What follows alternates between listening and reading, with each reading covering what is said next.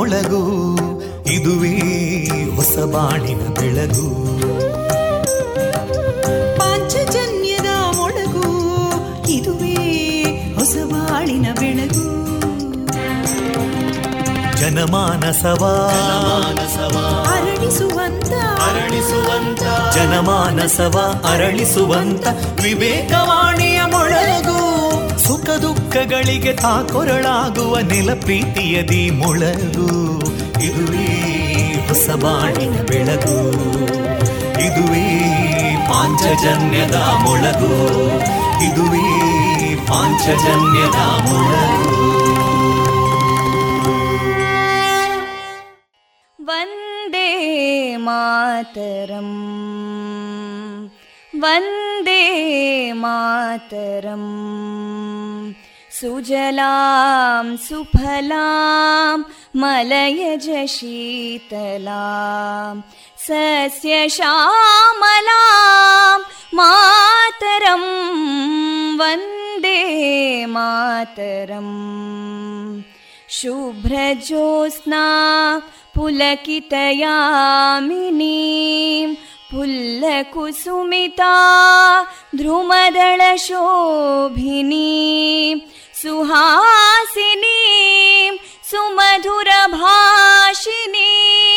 सुखदां वरदां मातरं वन्दे मातरम् कोटि कोटि कण्ठा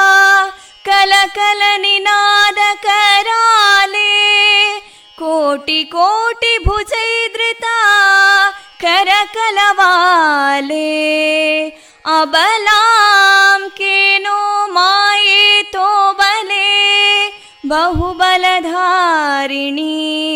नमामि तारिणीं रिपुदलवारिणी मातरं वन्दे मातरम् तुमि विद्या तुमि धर्मा तुमि हृदि तुमि मर्मा त्वं हि प्राणा शरीरे बाहुते तुमि मा शक्ति हृदये तुमि मा भक्ति तोमारयी प्रतिमा गडी मन्दिरे मन्दिरे वन्दे मातरम् त्वं हि दुर्गा दशप्रहरणधारिणीं कमलां कमलदलविहारिणीं वाणीं विद्यादायिनीं नमामि त्वां नमामि कमलाम् अमलामतुलां सुजलां सुफलां मातरं वन्दे मातरम् श्यामलां सरलां सुस्मितां भूषितां धरणीं भरणीं मातरं वन्दे मातरम् वन्दे मातरम्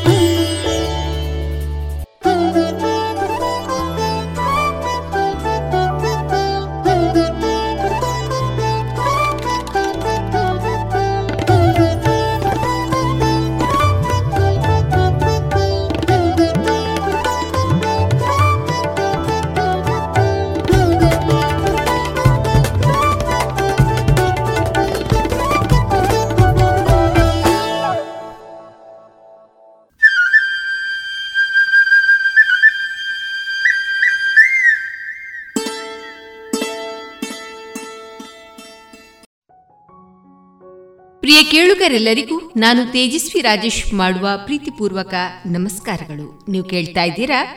ವಿವೇಕಾನಂದ ವಿದ್ಯಾವರ್ಧಕ ಸಂಘ ಪ್ರವರ್ತಿತ ಸಮುದಾಯ ಬಾನುಲಿ ಕೇಂದ್ರ, radio Panchajanya ninety point eight FM. ಇದು ಜೀವ ಜೀವಗಳ ಸ್ವರ ಸಂಚಾರ.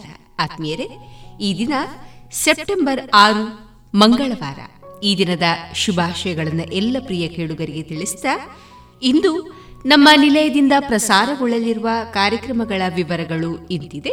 ಮೊದಲಿಗೆ ಶ್ರೀದೇವರ ಭಕ್ತಿಯ ಸ್ತುತಿ ಮಾರುಕಟ್ಟೆದಾರಣಿ ಕಗ್ಗದ ಬೆಳಕು, ಕೃಷಿ ಲೋಕದಲ್ಲಿ ಇರ್ದೆ ಬಾಳಗುಳಿಯ ಗಿರೀಶ್ವರ ಅವರ ಅಣಬೆ ಕೃಷಿಯ ಕುರಿತ ಪರಿಚಯ ವಿಎನ್ ಭಾಗವತ ಬರಬಳ್ಳಿ ಅವರಿಂದ ಜೀವನ ಪಾಠ ಕಲಿಕಾ ಆಧಾರಿತ ಕತೆ, ಸಂಸ್ಕಾರ ಭಾರತಿ ಪುತ್ತೂರು ತಾಲೂಕು ಘಟಕದ ವತಿಯಿಂದ ಪುತ್ತೂರು ತಾಲೂಕು ಮಟ್ಟದ ದೇಶಭಕ್ತಿ ಗೀತೆ ಸ್ಪರ್ಧೆಯಲ್ಲಿ ಹಾಡಿ ತೃತೀಯ ಸ್ಥಾನವನ್ನ ಪಡೆದ ಇಂದ್ರಪ್ರಸ್ಥ ಉಪ್ಪಿನಂಗಡಿ ಮತ್ತು ತೆಂಕಿಲ ವಿವೇಕಾನಂದ ಆಂಗ್ಲ ಮಾಧ್ಯಮ ಶಾಲಾ ವಿದ್ಯಾರ್ಥಿಗಳಿಂದ ಸಮೂಹ ದೇಶಭಕ್ತಿ ಗೀತೆ.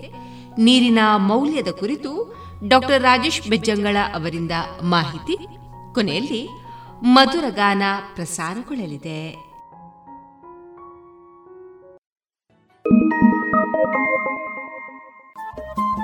ರೇಡಿಯೋ ಪಾಂಚಜನ್ಯ ತೊಂಬತ್ತು ಬಿಂದು ಎಂಟು ಎಫ್ಎಂ ಸಮುದಾಯ ಬಾನುಲಿ ಕೇಂದ್ರ ಪುತ್ತೂರು. ಇದು ಜೀವ ಜೀವದ ಸ್ವರ ಸಂಚಾರ.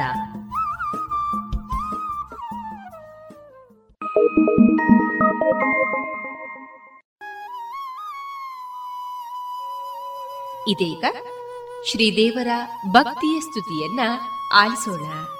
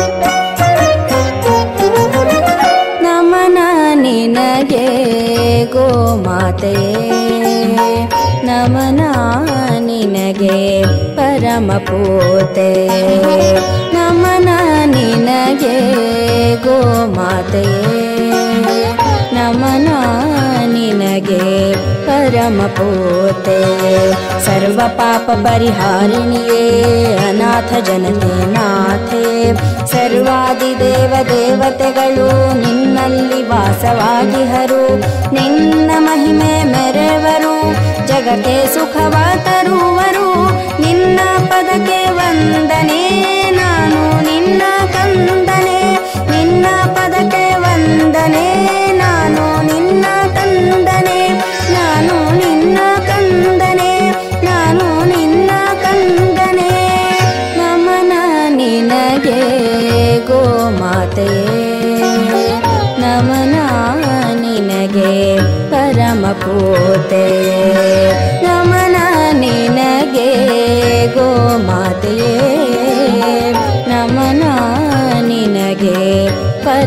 Oh.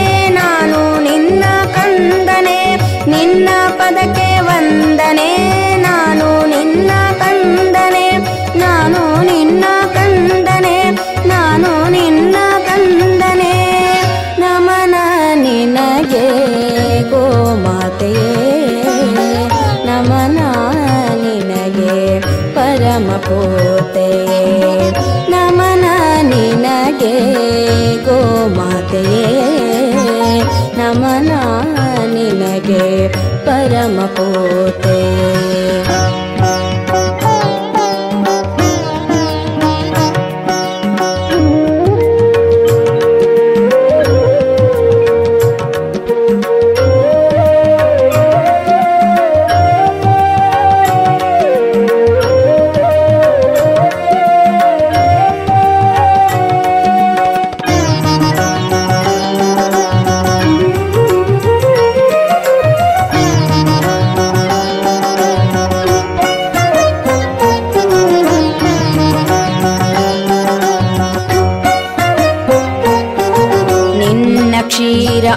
ಅಮೃತವು ಸೇವಿಪ ಜನರ ಸುಕೃತವು. ನಿನ್ನ ಮೂತ್ರ ಔಷಧವು ಆರೋಗ್ಯಕ್ಕೆ ಸಂಪದವು. ನಿನ್ನ ಪದಕ್ಕೆ ವಂದನೆ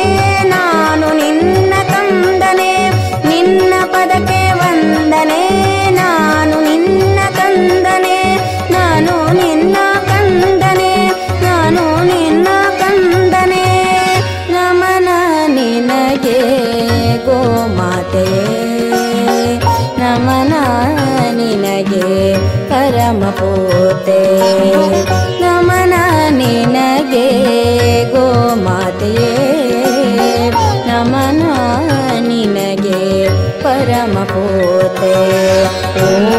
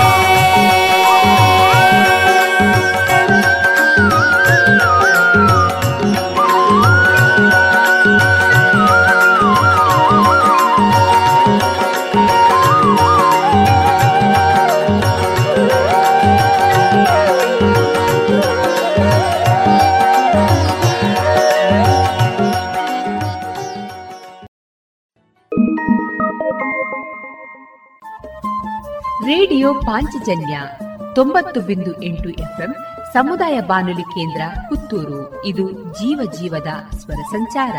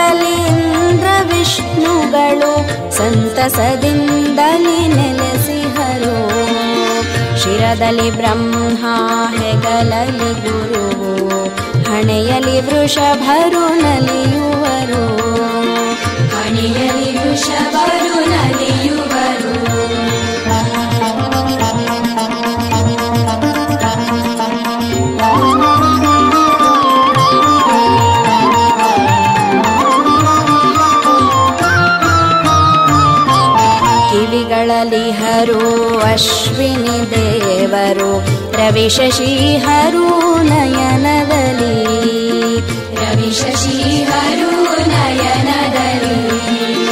ज्येष्ठाभामिनि मोगिनलि मूगिनलिहलु श्वासोच्छासदि दिवेदल श्वासोच्छासदि दिव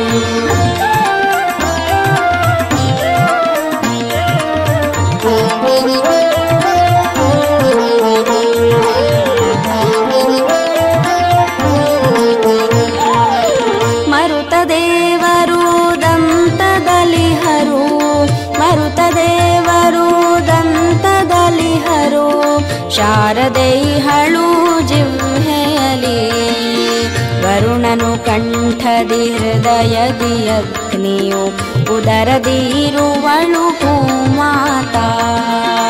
उदर धीरुपु माता।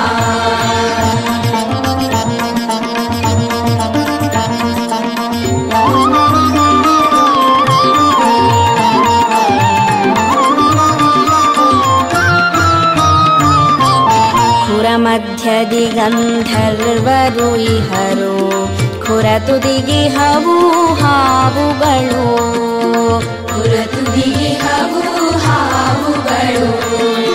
ಪುರಗಳ ಹಿಂದಿವೆ ಅಪ್ಸರ ಸ್ತ್ರೀಯರ ಭಾವಗಳು ಸುರಭಾವಗಳು. ಭಾವಗಳು ಸುರಭಾವಗಳು.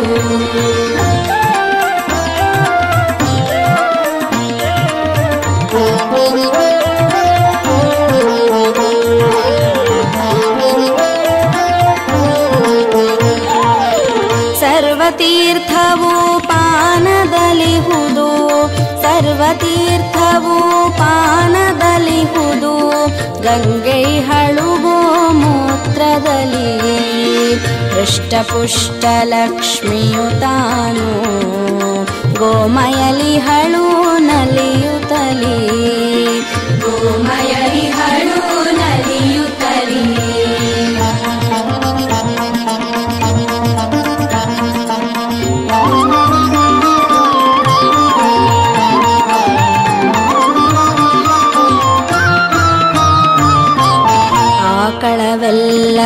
ಆಕಳವೆಲ್ಲವು ವಿಷ್ಣುಮಯಂನಿವೆ ಇವುಗಳ ಒಡೆಯನು ಕೇಶವನು. ಇವುಗಳ ಒಡೆಯನು ಕೇಶವನು.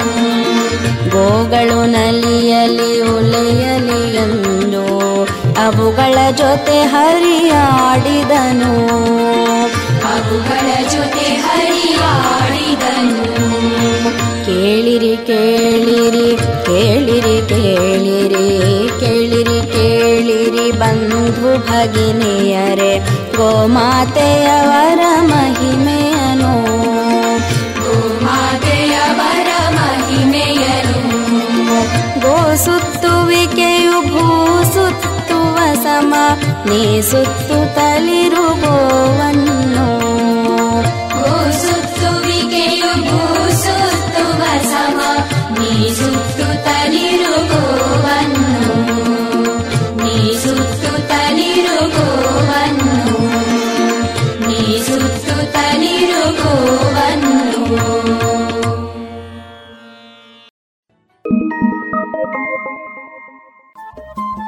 ರೇಡಿಯೋ ಪಾಂಚಜನ್ಯ ತೊಂಬತ್ತು ಬಿಂದು ಎಂಟು ಎಫ್ಎಂ ಸಮುದಾಯ ಬಾನುಲಿ ಕೇಂದ್ರ ಪುತ್ತೂರು. ಇದು ಜೀವ ಜೀವದ ಸ್ವರ ಸಂಚಾರ. ಅಷ್ಟಲಕ್ಷ್ಮಿಯ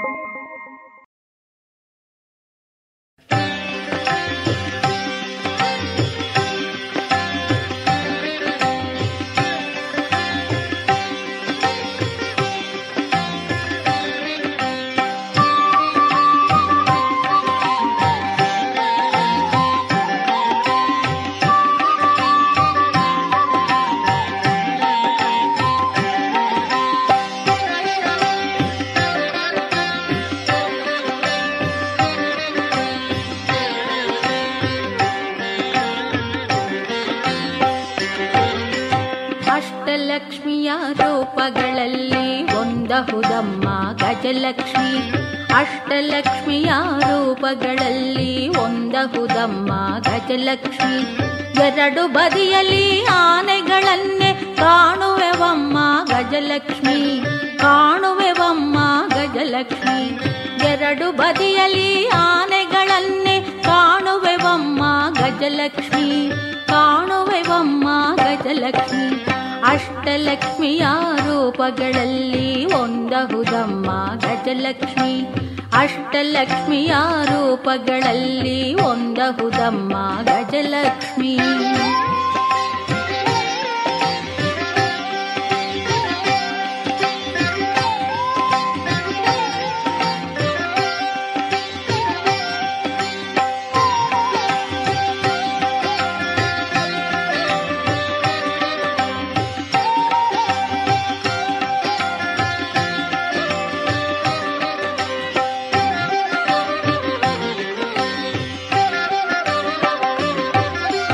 ಸಾಧಿಸಿದ ಆ ಬದಿ, ಈ ಬದಿ ನಿಂತಿಹುದಮ್ಮ ಲಕ್ಷ್ಮಮ್ಮ ನಿಂತಿಹುದಮ್ಮ ಲಕ್ಷ್ಮಮ್ಮ.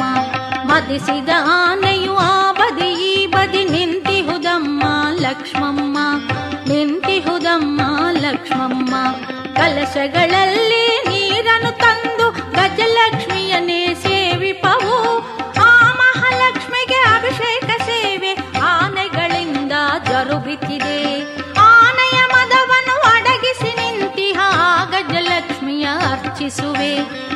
ಗಜಲಕ್ಷ್ಮಿಯ ಅರ್ಚಿಸುವೆ. ಅಷ್ಟಲಕ್ಷ್ಮಿಯ ರೂಪಗಳಲ್ಲಿ ಒಂದಹುದಮ್ಮ ಗಜಲಕ್ಷ್ಮಿ. ಅಷ್ಟಲಕ್ಷ್ಮಿಯ ರೂಪಗಳಲ್ಲಿ ಒಂದಹುದಮ್ಮ ಗಜಲಕ್ಷ್ಮಿ.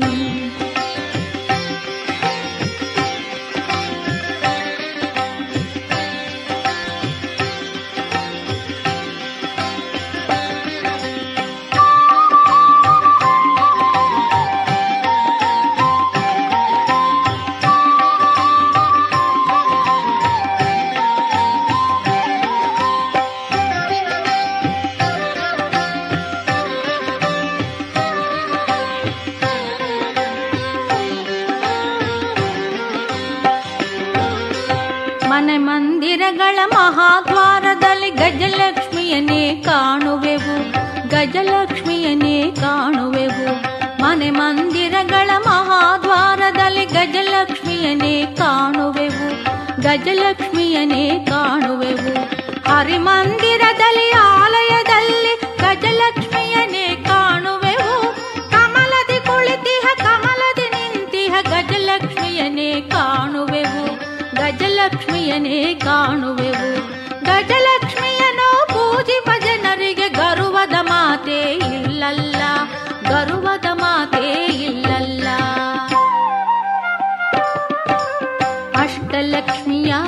ರೂಪಗಳಲ್ಲಿ ಒಂದಹುದಮ್ಮ ಗಜಲಕ್ಷ್ಮಿ.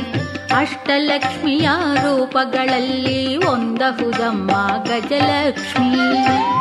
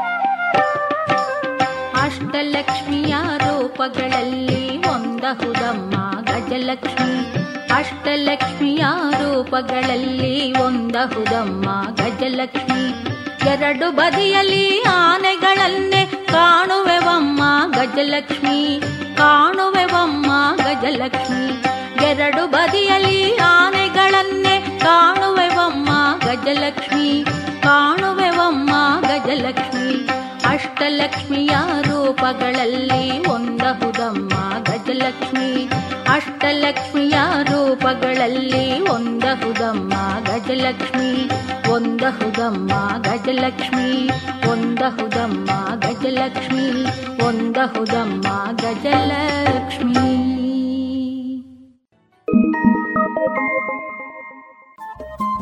ರೇಡಿಯೋ ಪಾಂಚಜನ್ಯ ತೊಂಬತ್ತು ಬಿಂದು ಎಂಟು ಎಫ್ಎಂ ಸಮುದಾಯ ಬಾನುಲಿ ಕೇಂದ್ರ ಪುತ್ತೂರು. ಇದು ಜೀವ ಜೀವದ ಸ್ವರ ಸಂಚಾರ.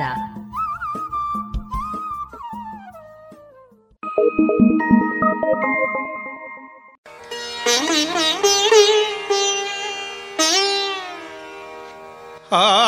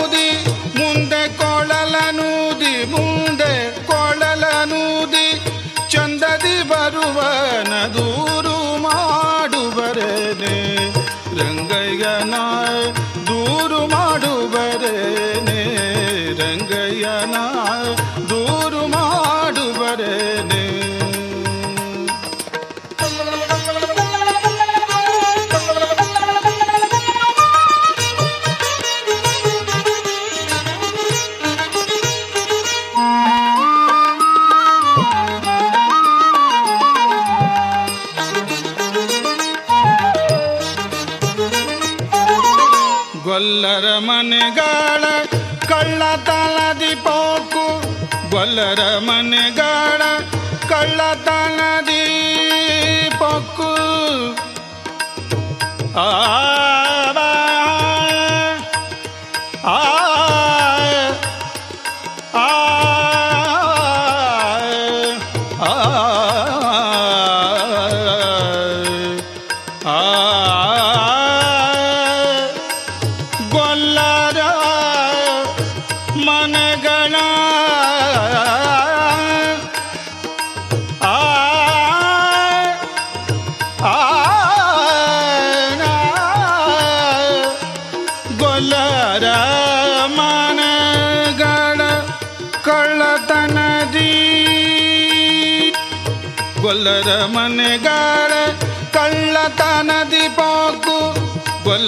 ಮನೆಗಳ ಕಳ್ಳತನದಿ ಪೋಕು ಗುಳ್ಳು ಮಾಡುತ್ತರವರ ಗಲ್ಲ ಕಚ್ಚುವನಂದು ಗುಲ್ಲು ಮಾಡುತ್ತರವರ ಗಲ್ಲ ಕಚ್ಚುವನಂದು ದೂರು ಮಾಡುವರೆ. ರಂಗಯ್ಯನ ದೂರು ಮಾಡುವರೇನೆ ರಂಗಯ್ಯನ ದೂರು ಮಾಡುವರೇನೆ ರಂಗಯ್ಯನ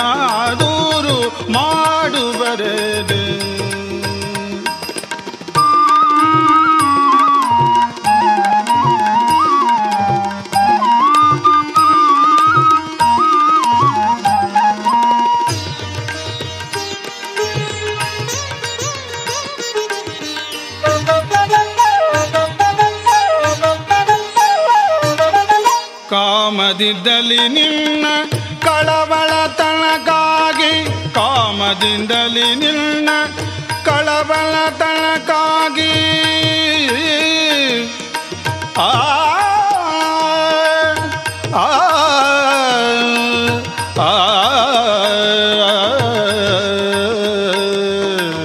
ಕಾಮದಿಂದಲಿ ನಿನ್ನ ಕಳವಳ ತನಕಾಗಿ ಕಾಮದಿಂದಲಿ ನಿನ್ನ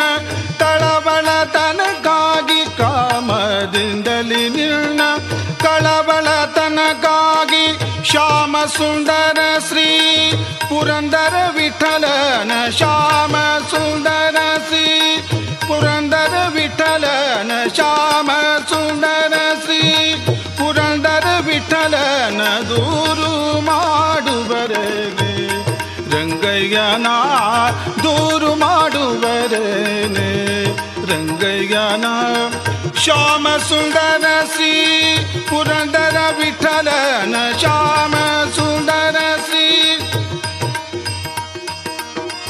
ವಿಠಲ ವಿಠಲ ವಿಠಲ ವಿಠಲ ವಿಠಲ ವಿಠಲ ವಿಠಲ ವಿಠಲ ವಿಠಲ ವಿಠಲ ವಿಠಲ ವಿಠಲ ವಿಠಲ ವಿಠಲ ವಿಠಲ ವಿಠಲ ವಿಠಲ ವಿಠಲ ವಿಠಲ ವಿಠಲ. ಕಾಮದಿಂದಲಿ ನಿನ್ನ ಕಳವಳ ತನಕಾಗಿ ಶ್ಯಾಮ ಸುಂದರ ಶ್ರೀ ಪುರಂದರ ವಿಠಲನ ದೂರು ಮಾಡುವರೇನೆ. ರಂಗಯ್ಯನ ದೂರು ಮಾಡುವರೇನೆ. ರಂಗಯ್ಯನ ಮಾಡುವರೇನೆ ರಂಗಯ್ಯನ ದೂರು ಮಾಡುವರೇನೆ ಚೋರನೆಂದಿವನನು ದೂರು ಮಾಡುವರೇನೆ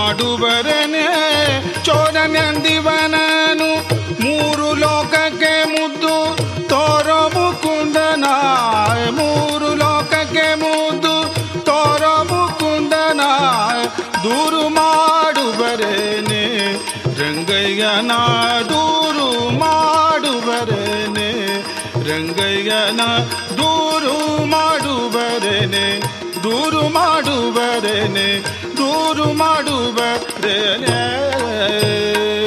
ರಂಗಯ್ಯ.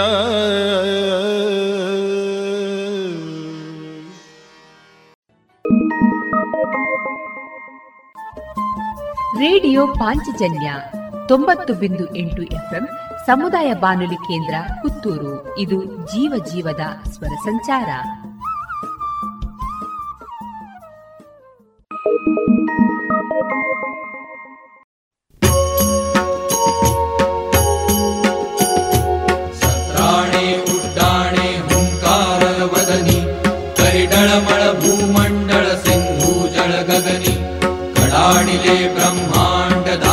त्रिभुवनि सुरवर नरनीशाचर त्या झाल्या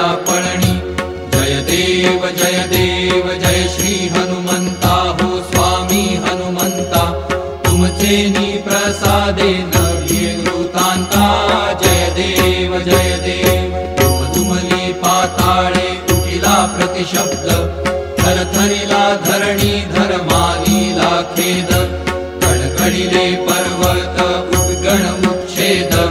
रामी रामदासा शक्तीचा बोध।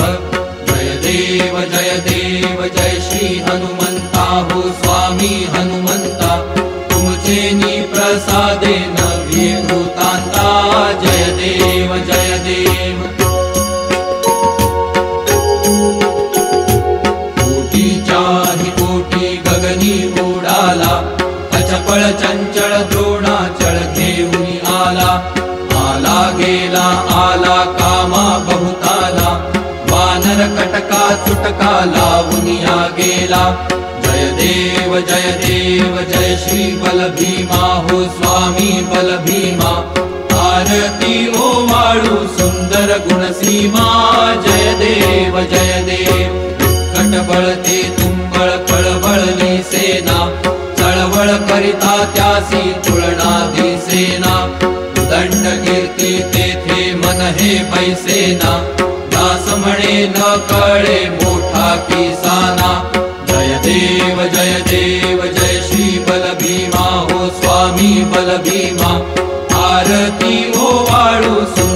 गुणसीमा जय देव जय देव ಇದುವರೆಗೆ ಭಕ್ತಿ ಗೀತೆಗಳನ್ನ ಕೇಳಿದಿರಿ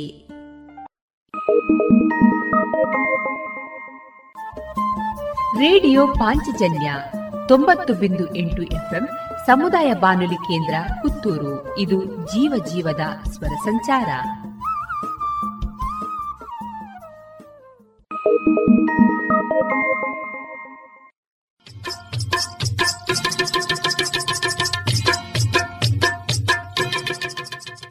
ಮಾರುಕಟ್ಟೆ ಧಾರಣೆ ಇಂತಿದೆ.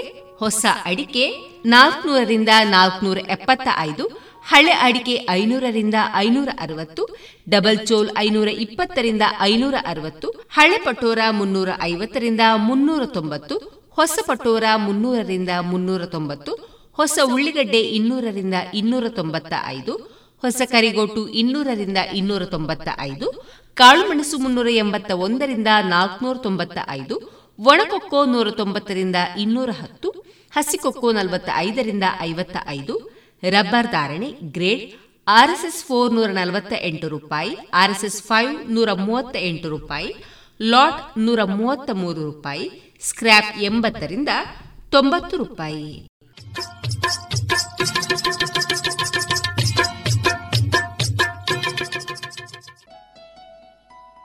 ಇದೀಗ ಕಗ್ಗದ ಬೆಳಕು.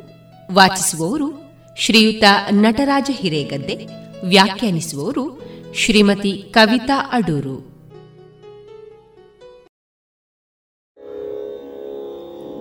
ಸುತ್ತಮುತ್ತಣ ಗಾಳಿಯಾವಗಂ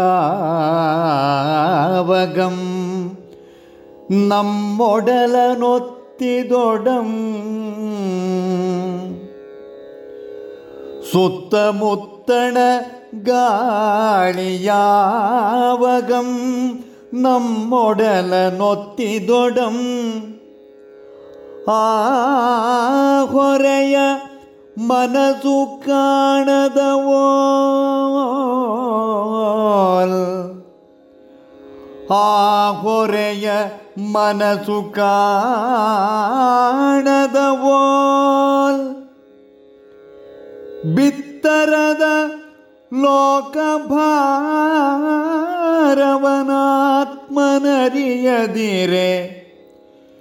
ಬಿತ್ತರದ ಲೋಕಭಾರವನಾತ್ಮನರಿಯದಿರೆ. ಮುಕ್ತ ಲಕ್ಷಣವದುವೆ ಮಂಕುತಿಮ್ಮ. ಮುಕ್ತ ಲಕ್ಷಣವದುವೆ ಮಂಕುತಿಮ್ಮ.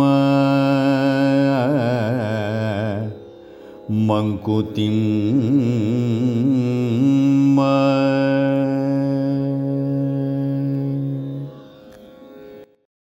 ಸುತ್ತಮುತ್ತಲಿನ ಗಾಳಿಯು ಯಾವಾಗಲೂ ನಮ್ಮ ದೇಹವನ್ನು ಒತ್ತಿ ಹಿಡಿದಿದ್ದರು ಹೇಗೆ ಅದರ ಭಾರವು ನಮ್ಮ ಮನಸ್ಸಿಗೆ ಭಾಸವಾಗುವುದಿಲ್ಲವೋ ಹಾಗೆಯೇ ಈ ವಿಸ್ತಾರವಾದ ಲೋಕದ ಭಾರವು ಒಳಗಿರುವ ಆತ್ಮಕ್ಕೆ ಭಾಸವಾಗದಿದ್ದರೆ ಅದುವೇ ಆತ್ಮನ ಮುಕ್ತಸ್ಥತೆ ಎನ್ನುತ್ತದೆ ಈ ಕಗ್ಗ. ಕಣ್ಣಿಗೆ ಕಾಣದಿದ್ದರೂ ಅನುಭವಕ್ಕೆ ಗೋಚರವಾಗುವ ಗಾಳಿಯು ನೆಲದ ಬದುಕಿಗೆ ಜೀವರುಗಳನ್ನು ಜೋಡಿಸುವ ಸೇತುವಾಗಿದೆ. ಜೀವಗಳ ಮೇಲೆ, ಕೆಳಗೆ, ಎಡ, ಬಲ ಹೀಗೆ ಎಲ್ಲ ಕಡೆಯೂ ವ್ಯಾಪಿಸಿರುವ ಗಾಳಿಯು ಪಂಚಭೂತಗಳಲ್ಲಿ ಒಂದು. ಪ್ರಕೃತಿಯವರ ವಾತಾವರಣದ ಸ್ಥಿತಿಗೆ ಅನುಸಾರವಾಗಿ ಬದಲಾಗುವ ಗಾಳಿಯು ಕುಳಿರ್ಗಾಳಿ ಬಿರುಗಾಳಿ, ಸುಂಟರಗಾಳಿ, ಫಲಗಾಳಿ ಎಂದೆಲ್ಲ ಹೆಸರು ಪಡೆಯುತ್ತದೆ. ಪರಿಸರದಲ್ಲಿರುವ ಸುಗಂಧವನ್ನು, ದುರ್ಗಂಧವನ್ನು, ಬಿಸುಪನ್ನು, ತಂಪನ್ನು ಪಸರಿಸುವ ಗಾಳಿಯು ಯಾವುದನ್ನು ತನ್ನೊಳಗೆ ಸೇರಿಸದು, ಯಾವ ತಡೆಯನ್ನು ಸಹಿಸಲಾರದು. ಪ್ರಾಣಶಕ್ತಿಯಾಗಿರುವ, ರಭಸಗೊಳ್ಳುವ, ಹದವಾಗುವ, ಪರಿಮಳಿಸುವ ಎಲ್ಲ ಗುಣಗಳನ್ನು ಹೊಂದಿದ್ದರೂ ಪೂರ್ತಿ ಪ್ರಪಂಚವನ್ನು ಆವರಿಸಿಕೊಂಡಿದ್ದರೂ ಗಾಳಿಯು ಎಂದಿಗೂ ಜೀವರುಗಳಿಗೆ ಹೊರಲಾಗದ ಹೊರೆ ಎನ್ನಿಸಿಲ್ಲ. ದೇಹಕ್ಕೆ ಅದು ಭಾರವಾದ ಅನುಭವವನ್ನು ನೀಡಿಲ್ಲ. ಎಲ್ಲೆಡೆಯೂ ಹರಡಿರುವ, ತನಗಿಂತಲೂ ಎಷ್ಟೋ ಎತ್ತರದವರೆಗೆ ವ್ಯಾಪಿಸಿರುವ ಗಾಳಿಯ ಹೊರೆಯನ್ನು ತಾನು ಹೊತ್ತಿದ್ದೇನೆ ಎಂದು ಹೇಗೆ ಮನಸ್ಸಿಗೆ ಭಾಸವಾಗುವುದಿಲ್ಲವೋ, ಹಾಗೆಯೇ ಆತ್ಮನಿಗೂ ಲೋಕ ಸಂಸಾರವು ಹೊರೆಯಾಗಬಾರದು, ಹಗುರವಾಗಿ ಸಹಜವಾಗಿ ಕಾಣಬೇಕು. ಒತ್ತಡ ಮತ್ತು ಆತಂಕವಿಲ್ಲದೆ ಬಾಳುವವರು ತೀರಾ ವಿರಳ. ಸಾಂಸಾರಿಕ ಜಂಜಾಟಗಳಲ್ಲಿ ಮುಳುಗೇಳುತ್ತಾ, ಪಾಶದಂತೆ ಬಿಗಿಯುವ ಸ್ನೇಹ ಸಂಬಂಧಗಳಲ್ಲಿ ಸಿಕ್ಕು ನರುಳುತ್ತಾ, ಉಣುವ, ಉಡುವ, ಮೆರೆಯುವ ಚಿಂತೆಯಲ್ಲಿ ಹೈರಾಣಾದವರೇ ಹೆಚ್ಚು. ಒಂದರ್ಥದಲ್ಲಿ ಬದುಕುವುದೆಂದರೆ ಮುತ್ತಿಕೊಳ್ಳುವ ಅನೇಕ ವಿರುದ್ಧ ಶಕ್ತಿಗಳೊಡನೆ ಸೆಣಸಾಡುವುದು ಎಂಬಂತಾಗಿದೆ. ಜಗದಗಲ ವ್ಯಾಪಕವಾಗಿ ಕಂಡುಬರುತ್ತಿರುವ ಭಯೋತ್ಪಾದನೆ, ರೋಗ ರುಜಿನಗಳು, ಯುದ್ಧ, ಜನಾಂಗೀಯ ದ್ವೇಷ, ಮನುಷ್ಯನ ಕ್ರೌರ್ಯ, ಹಿಂಸೆಯ ಮುಖ ಮೊದಲಾದ ವಿಪರೀತಗಳು ಕೂಡ ಅಂತರಂಗದ ನೆಮ್ಮದಿಯನ್ನು ಕೆಡಿಸುತ್ತವೆ. ಇವೆಲ್ಲವನ್ನು ಎದುರಿಸುತ್ತಾ ಅದರಿಂದ ಹೊರಬರಲಾರದೆ ತುಕ್ಕಿಸುವುದು ಪರಿಹರಿಸುವ ಪ್ರಯತ್ನದಲ್ಲಿ ಮತ್ತಷ್ಟು ಸಿಕ್ಕುಗಳನ್ನು ಮಾಡುವುದೇ ಜೀವನವಾಗಿ ಬಿಟ್ಟಿದೆ ಇದರಿಂದಾಗಿ ಜೀವನದ ನಿಜವಾದ ಉದ್ದೇಶವು ಮರೆಯಾಗಿ ಬಿಟ್ಟಿದೆ ಜೀವದೆಶೆಯನ್ನು ಪಡೆದು ಇಹಜೀವನಕ್ಕೆ ಬಂದ ಆತ್ಮವು ಕರ್ಮದೋಷಗಳನ್ನು ಕಳೆದುಕೊಂಡು ಋಣದ ಎಳೆಗಳನ್ನು ಬಿಡಿಸಿಕೊಂಡು ಮುಕ್ತವಾಗಲು ಪ್ರಯತ್ನಿಸುತ್ತದೆ. ಜೀವದೆಶೆಯಲ್ಲಿ ಆತ್ಮನಿಗೆ ಜವಾಬ್ದಾರಿಗಳಿವೆ, ಪಾಪ, ಪುಣ್ಯ, ಧರ್ಮ, ಧರ್ಮಗಳಿವೆ. ಮನಸ್ಸು ಬುದ್ಧಿಗಳಿಗೆ ಅಧೀನವಾಗಿರುತ್ತಾ ಲೋಕ ಸಂಸಾರದ ಮಾಯೆಯೊಳಗೆ ಭ್ರಮಿತನಾಗುವುದು ಸುಳ್ಳಲ್ಲ. ಭೋಗಜೀವಿತಕ್ಕಾಗಿ ಇಂದ್ರಿಯಗಳ ಸುಖಕ್ಕಾಗಿ ಹಾತೊರೆಯುತ್ತಾನೆ. ಇದರಿಂದ ಸುಕೃತದ ಬಲವಿಲ್ಲದೆ ಆತ್ಮನು ಸೊರಗುತ್ತಾನೆ, ಮತ್ತೆ ಮತ್ತೆ ಜೀವನ್ಮರಣದ ಚಕ್ರಕ್ಕೆ ಸಿಲುಕುತ್ತಾನೆ. ವಿವೇಕವು ಜಾಗೃತವಾದರೆ ಸರಿ ತಪ್ಪುಗಳನ್ನು ಗುರುತಿಸಿಕೊಂಡು ಸತ್ಕಾರ್ಯ, ಸತ್ಸಂಗ, ಸಚ್ಚಿಂತನೆಗಳಲ್ಲಿ ತೊಡಗಿಸಿಕೊಳ್ಳುತ್ತಾನೆ. ದೇಹವು ತನ್ನ ಸುತ್ತಮುತ್ತ ಇರುವ ಗಾಳಿಯನ್ನು ಭಾರವೆನ್ನದೆ ಸಹಜವಾಗಿರುವಂತೆಯೇ ಆತ್ಮನೂ ಕೂಡ ಸಂಸಾರದ ಸಂಕಷ್ಟಗಳನ್ನು ಹೊರೆ ಎನ್ನದೆ ಸಹಜವೆಂಬಂತೆ ಸ್ವೀಕರಿಸಬೇಕು. ಈ ಕೆಲಸವನ್ನು ಮಾಡಿದನೆಂಬ ಅಹಂಕಾರವಾಗಲಿ, ಈ ಕೆಲಸವನ್ನು ಮಾಡಲಿಲ್ಲ ಎಂಬ ಪಶ್ಚಾತ್ತಾಪವಾಗಲಿ ಇರಕೂಡದು. ಸಾಂಸಾರಿಕ ಕ್ಲೇಶ ನಾಶಗಳು ವ್ಯಕ್ತಿಯಲ್ಲಿರುವ ದೌರ್ಬಲ್ಯಗಳನ್ನು ಕಳಚಿಕೊಂಡು ಪರಿಶುದ್ಧನಾಗಲು, ಕರ್ಮಶೇಷಗಳನ್ನು ಕಳಚಿಕೊಳ್ಳಲು ಇರುವ ಸದವಕಾಶ. ಸುಖ ದುಃಖಗಳಲ್ಲಿ ವಿಚಲಿತನಾಗದೆ ಸಮಚಿತ್ತದಿಂದ ಇರುತ್ತಾ, ದೊರೆತುದರಲ್ಲಿ ಸಂತೃಪ್ತಿ, ರಾಗದ್ವೇಷಗಳನ್ನು ಮೀರಿದ ಮನಸ್ಥತೆಯಲ್ಲಿ ಇದ್ದಾಗ ಬದುಕು ಭಾರವೆನ್ನಿಸುವುದಿಲ್ಲ. ಹೀಗೆ ತನ್ನನ್ನು ತಾನರಿಯಲು ಶಕ್ತನಾದವನು ಮುಕ್ತನಾಗುತ್ತಾನೆ. ಪರಮಹಂಸನಾಗುತ್ತಾನೆ. ಇದನ್ನೇ ಡಿ ವಿ ಜಿಯವರು ಸುತ್ತಮುತ್ತಣ ಗಾಳಿ ಯಾವಗಂ ನಮ್ಮೊಡಲ, ಒತ್ತಿದೊಡಂ ಆ ಹೊರೆಯ ಮನಸ್ಸು ಕಾಣದ ಓಲ್. ಬಿತ್ತರದ ಲೋಕ ಭಾರವನ್ ಆತ್ಮ ನರಿಯದಿರೆ, ಮುಕ್ತ ಲಕ್ಷಣ ವಧುವೆ ಮಂಕುತಿಮ್ಮ ಎಂದಿದ್ದಾರೆ. ಇದುವರೆಗೆ ಕಗ್ಗದ ಬೆಳಕನ್ನ ವಾಚಿಸಿದವರು ಶ್ರೀಯುತ ನಟರಾಜ ಹಿರೇಗದ್ದೆ. ಮತ್ತು ವ್ಯಾಖ್ಯಾನಿಸಿದವರು ಶ್ರೀಮತಿ ಕವಿತಾ ಅಡೂರು.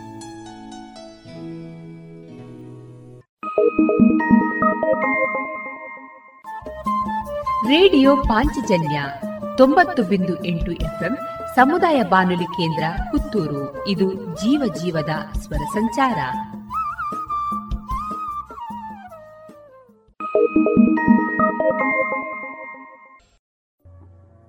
ಇನ್ನು ಮುಂದೆ ವಿಎನ್ ಭಾಗವತ ಬರಬಳ್ಳಿ ಅವರಿಂದ ಜೀವನ ಪಾಠ ಕಲಿಕಾ ಆಧಾರಿತ ಕಥೆಯನ್ನ ಕೇಳೋಣ. ಮಕ್ಕಳೇ, ಒಂದು ದೊಡ್ಡದಾದಂತಹ ನದಿಯಲ್ಲಿ ಮೊಸಳೆ ವಾಸ ಮಾಡ್ತಾ ಇತ್ತು. ಅದರ ಕುಟುಂಬದವರು ವಾಸ ಮಾಡ್ತಾ ಇದ್ವು. ಹಾಗಿದ್ದಾಗ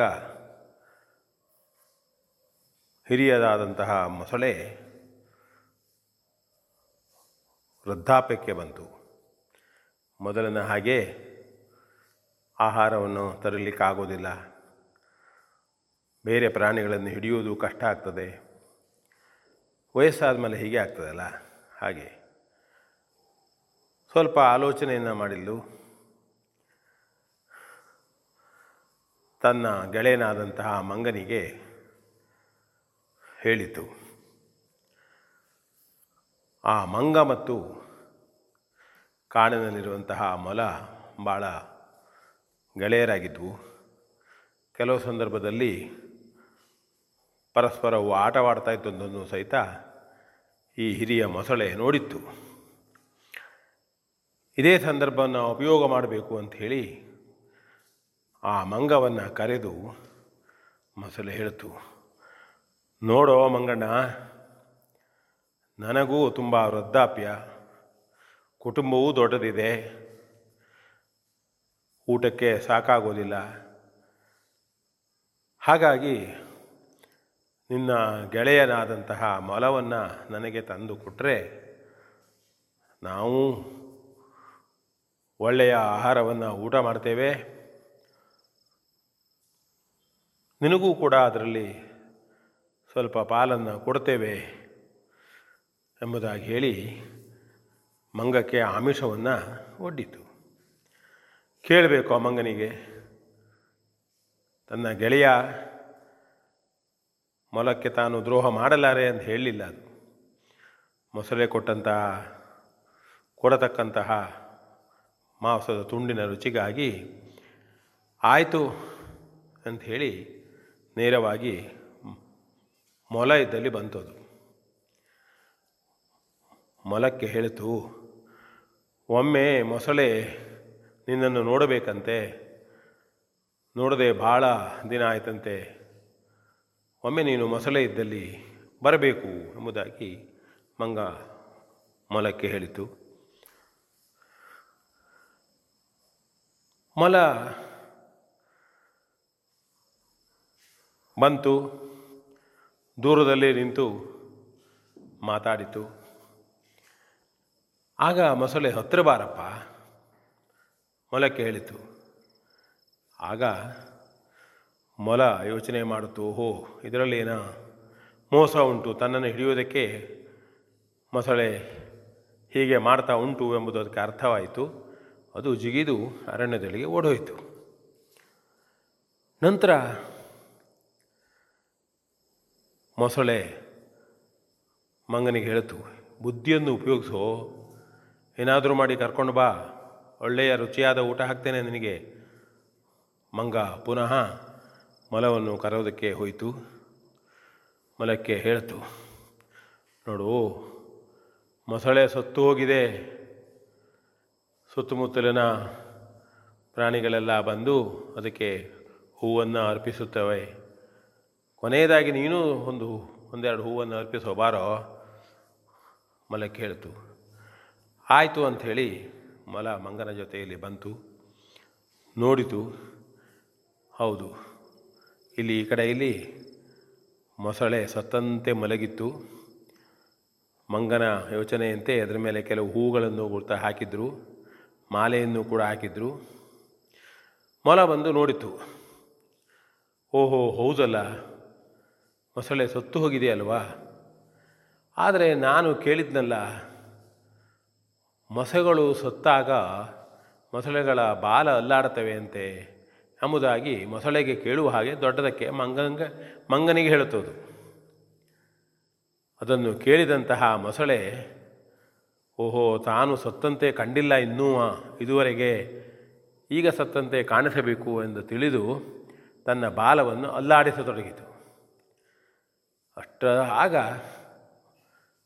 ಮೊಲ ಮಂಗನಿಗೆ ಹೇಳಿತು, ಮಂಗನೇ, ನೋಡು ನನ್ನ ಬುದ್ಧಿವಂತಿಕೆಯನ್ನು ಮೊಲದ ಮೊಸಳೆಯ ಬಾಲ ಅಲ್ಲಾಡ್ತಾ ಇದೆ.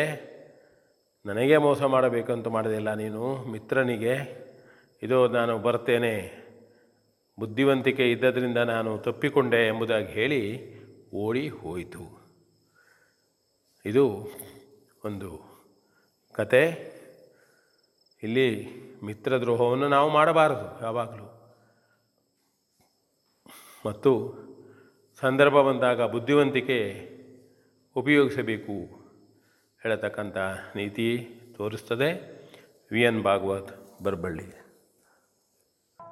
ಇದುವರೆಗೆ ವಿ ಎನ್ ಭಾಗವತ ಬರಬಳ್ಳಿ ಅವರಿಂದ ಜೀವನ ಪಾಠ ಕಲಿಕಾ ಆಧಾರಿತ ಕಥೆಯನ್ನ ಕೇಳಿದ್ರಿ.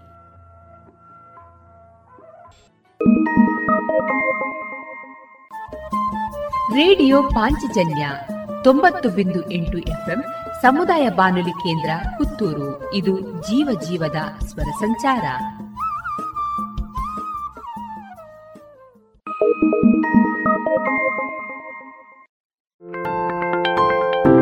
ಸೀಡ್ಸ್ ಆಫ್ ಹೋಪ್ ಕೇಶದಾನ ಶಿಬಿರ seeds of hope Shakti PU college ಹಾಗೂ ಮುಳಿಯಾ ಫೌಂಡೇಶನ್ ಸಂಯುಕ್ತಾಶ್ರಯದಲ್ಲಿ Mangalore ladies beauty association inner wheel Mangaluru south JCI Mangaluru Spoorthi, Indian red cross society, Dakshina Kannada ಜಿಲ್ಲಾ ಪದವಿ ಪೂರ್ವ ಕಾಲೇಜು ಪ್ರಾಚಾರ್ಯರ ಸಂಘ.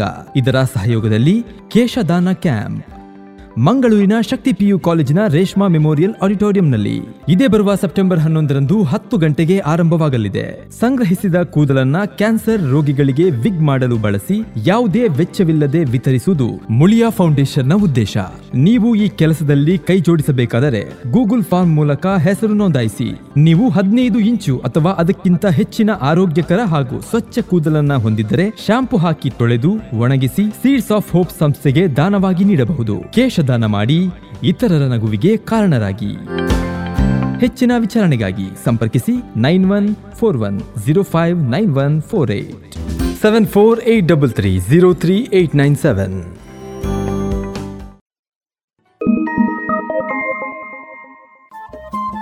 Radio Panchajanya ತೊಂಬತ್ತು ಬಿಂದು ಎಂಟು ಎಫ್ಎಂ ಸಮುದಾಯ ಬಾನುಲಿ ಕೇಂದ್ರ ಪುತ್ತೂರು. ಇದು ಜೀವ ಜೀವದ ಸ್ವರ ಸಂಚಾರ.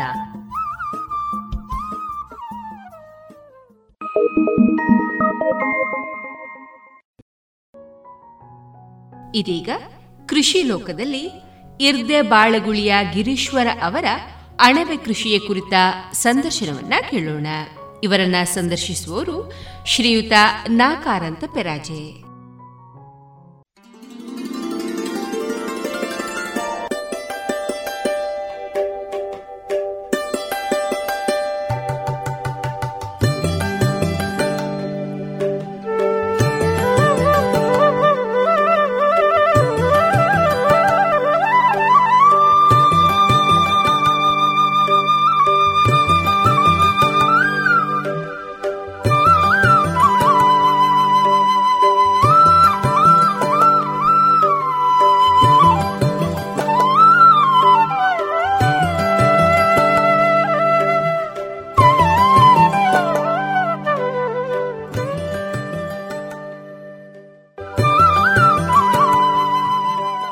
ಇನ್ನು ಮುಂದೆ ಕೇಳಿ. ಮಣ್ಣಿನ ಮಕ್ಕಳ ಅನುಭವದ ಮಾತು. ಕೃಷಿ ಲೋಕ ನಿರ್ಮಾಣ ನಾ ಕಾರಂತ ಪೆರಾಜೆ.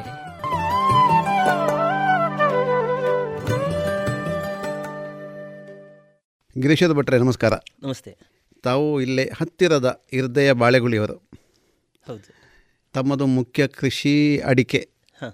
ಅಡಿಕೆ ಜೊತೆಯಲ್ಲಿ ಈಗ ಈಚೆಗಿನ ವರ್ಷಗಳಲ್ಲಿ ಅಣಬೆಯನ್ನು ಕೂಡ ಒಂದು ಕೃಷಿ ಮಾಡ್ತಾ ಇದ್ದೀರಿ ನೀವು. ಹೌದು. ಅಣಬೆ ಒಂದು ಕೃಷಿಯೇ ಅಲ್ವಾ? ಹೌದು. ಸಾಮಾನ್ಯವಾಗಿ ಅಣಬೆ ಅಂದಾಗ ನಮಗೆ ನೈಸರ್ಗಿಕವಾಗಿ ಬೆಳೆಯೋದು ಅಲ್ಲಿಂದಲೇ ಸಂಗ್ರಹ ಮಾಡಿಕೊಳ್ಳೋದು ಅದನ್ನೇ ಬಳಸೋದು ಅಂತ ನಾವು ಬಾಲ್ಯದಿಂದಲೇ ಒಂದು ಕಂಡುಕೊಂಡು ಬಂದ ಕಾಣುವ ಸತ್ಯ ಅದು. ಅದೇ ಅದೇ ಅಂತಿಮ ಅಲ್ಲ. ಆದರೆ ಇತ್ತೀಚಿನ ವರ್ಷಗಳಲ್ಲಿ ಅದಕ್ಕೊಂದು ವಾಣಿಜ್ಯ ರೂಪ ಬರುವುದನ್ನು ನಾವು ಕಾಣ್ತಾ ಇದ್ದೇವೆ.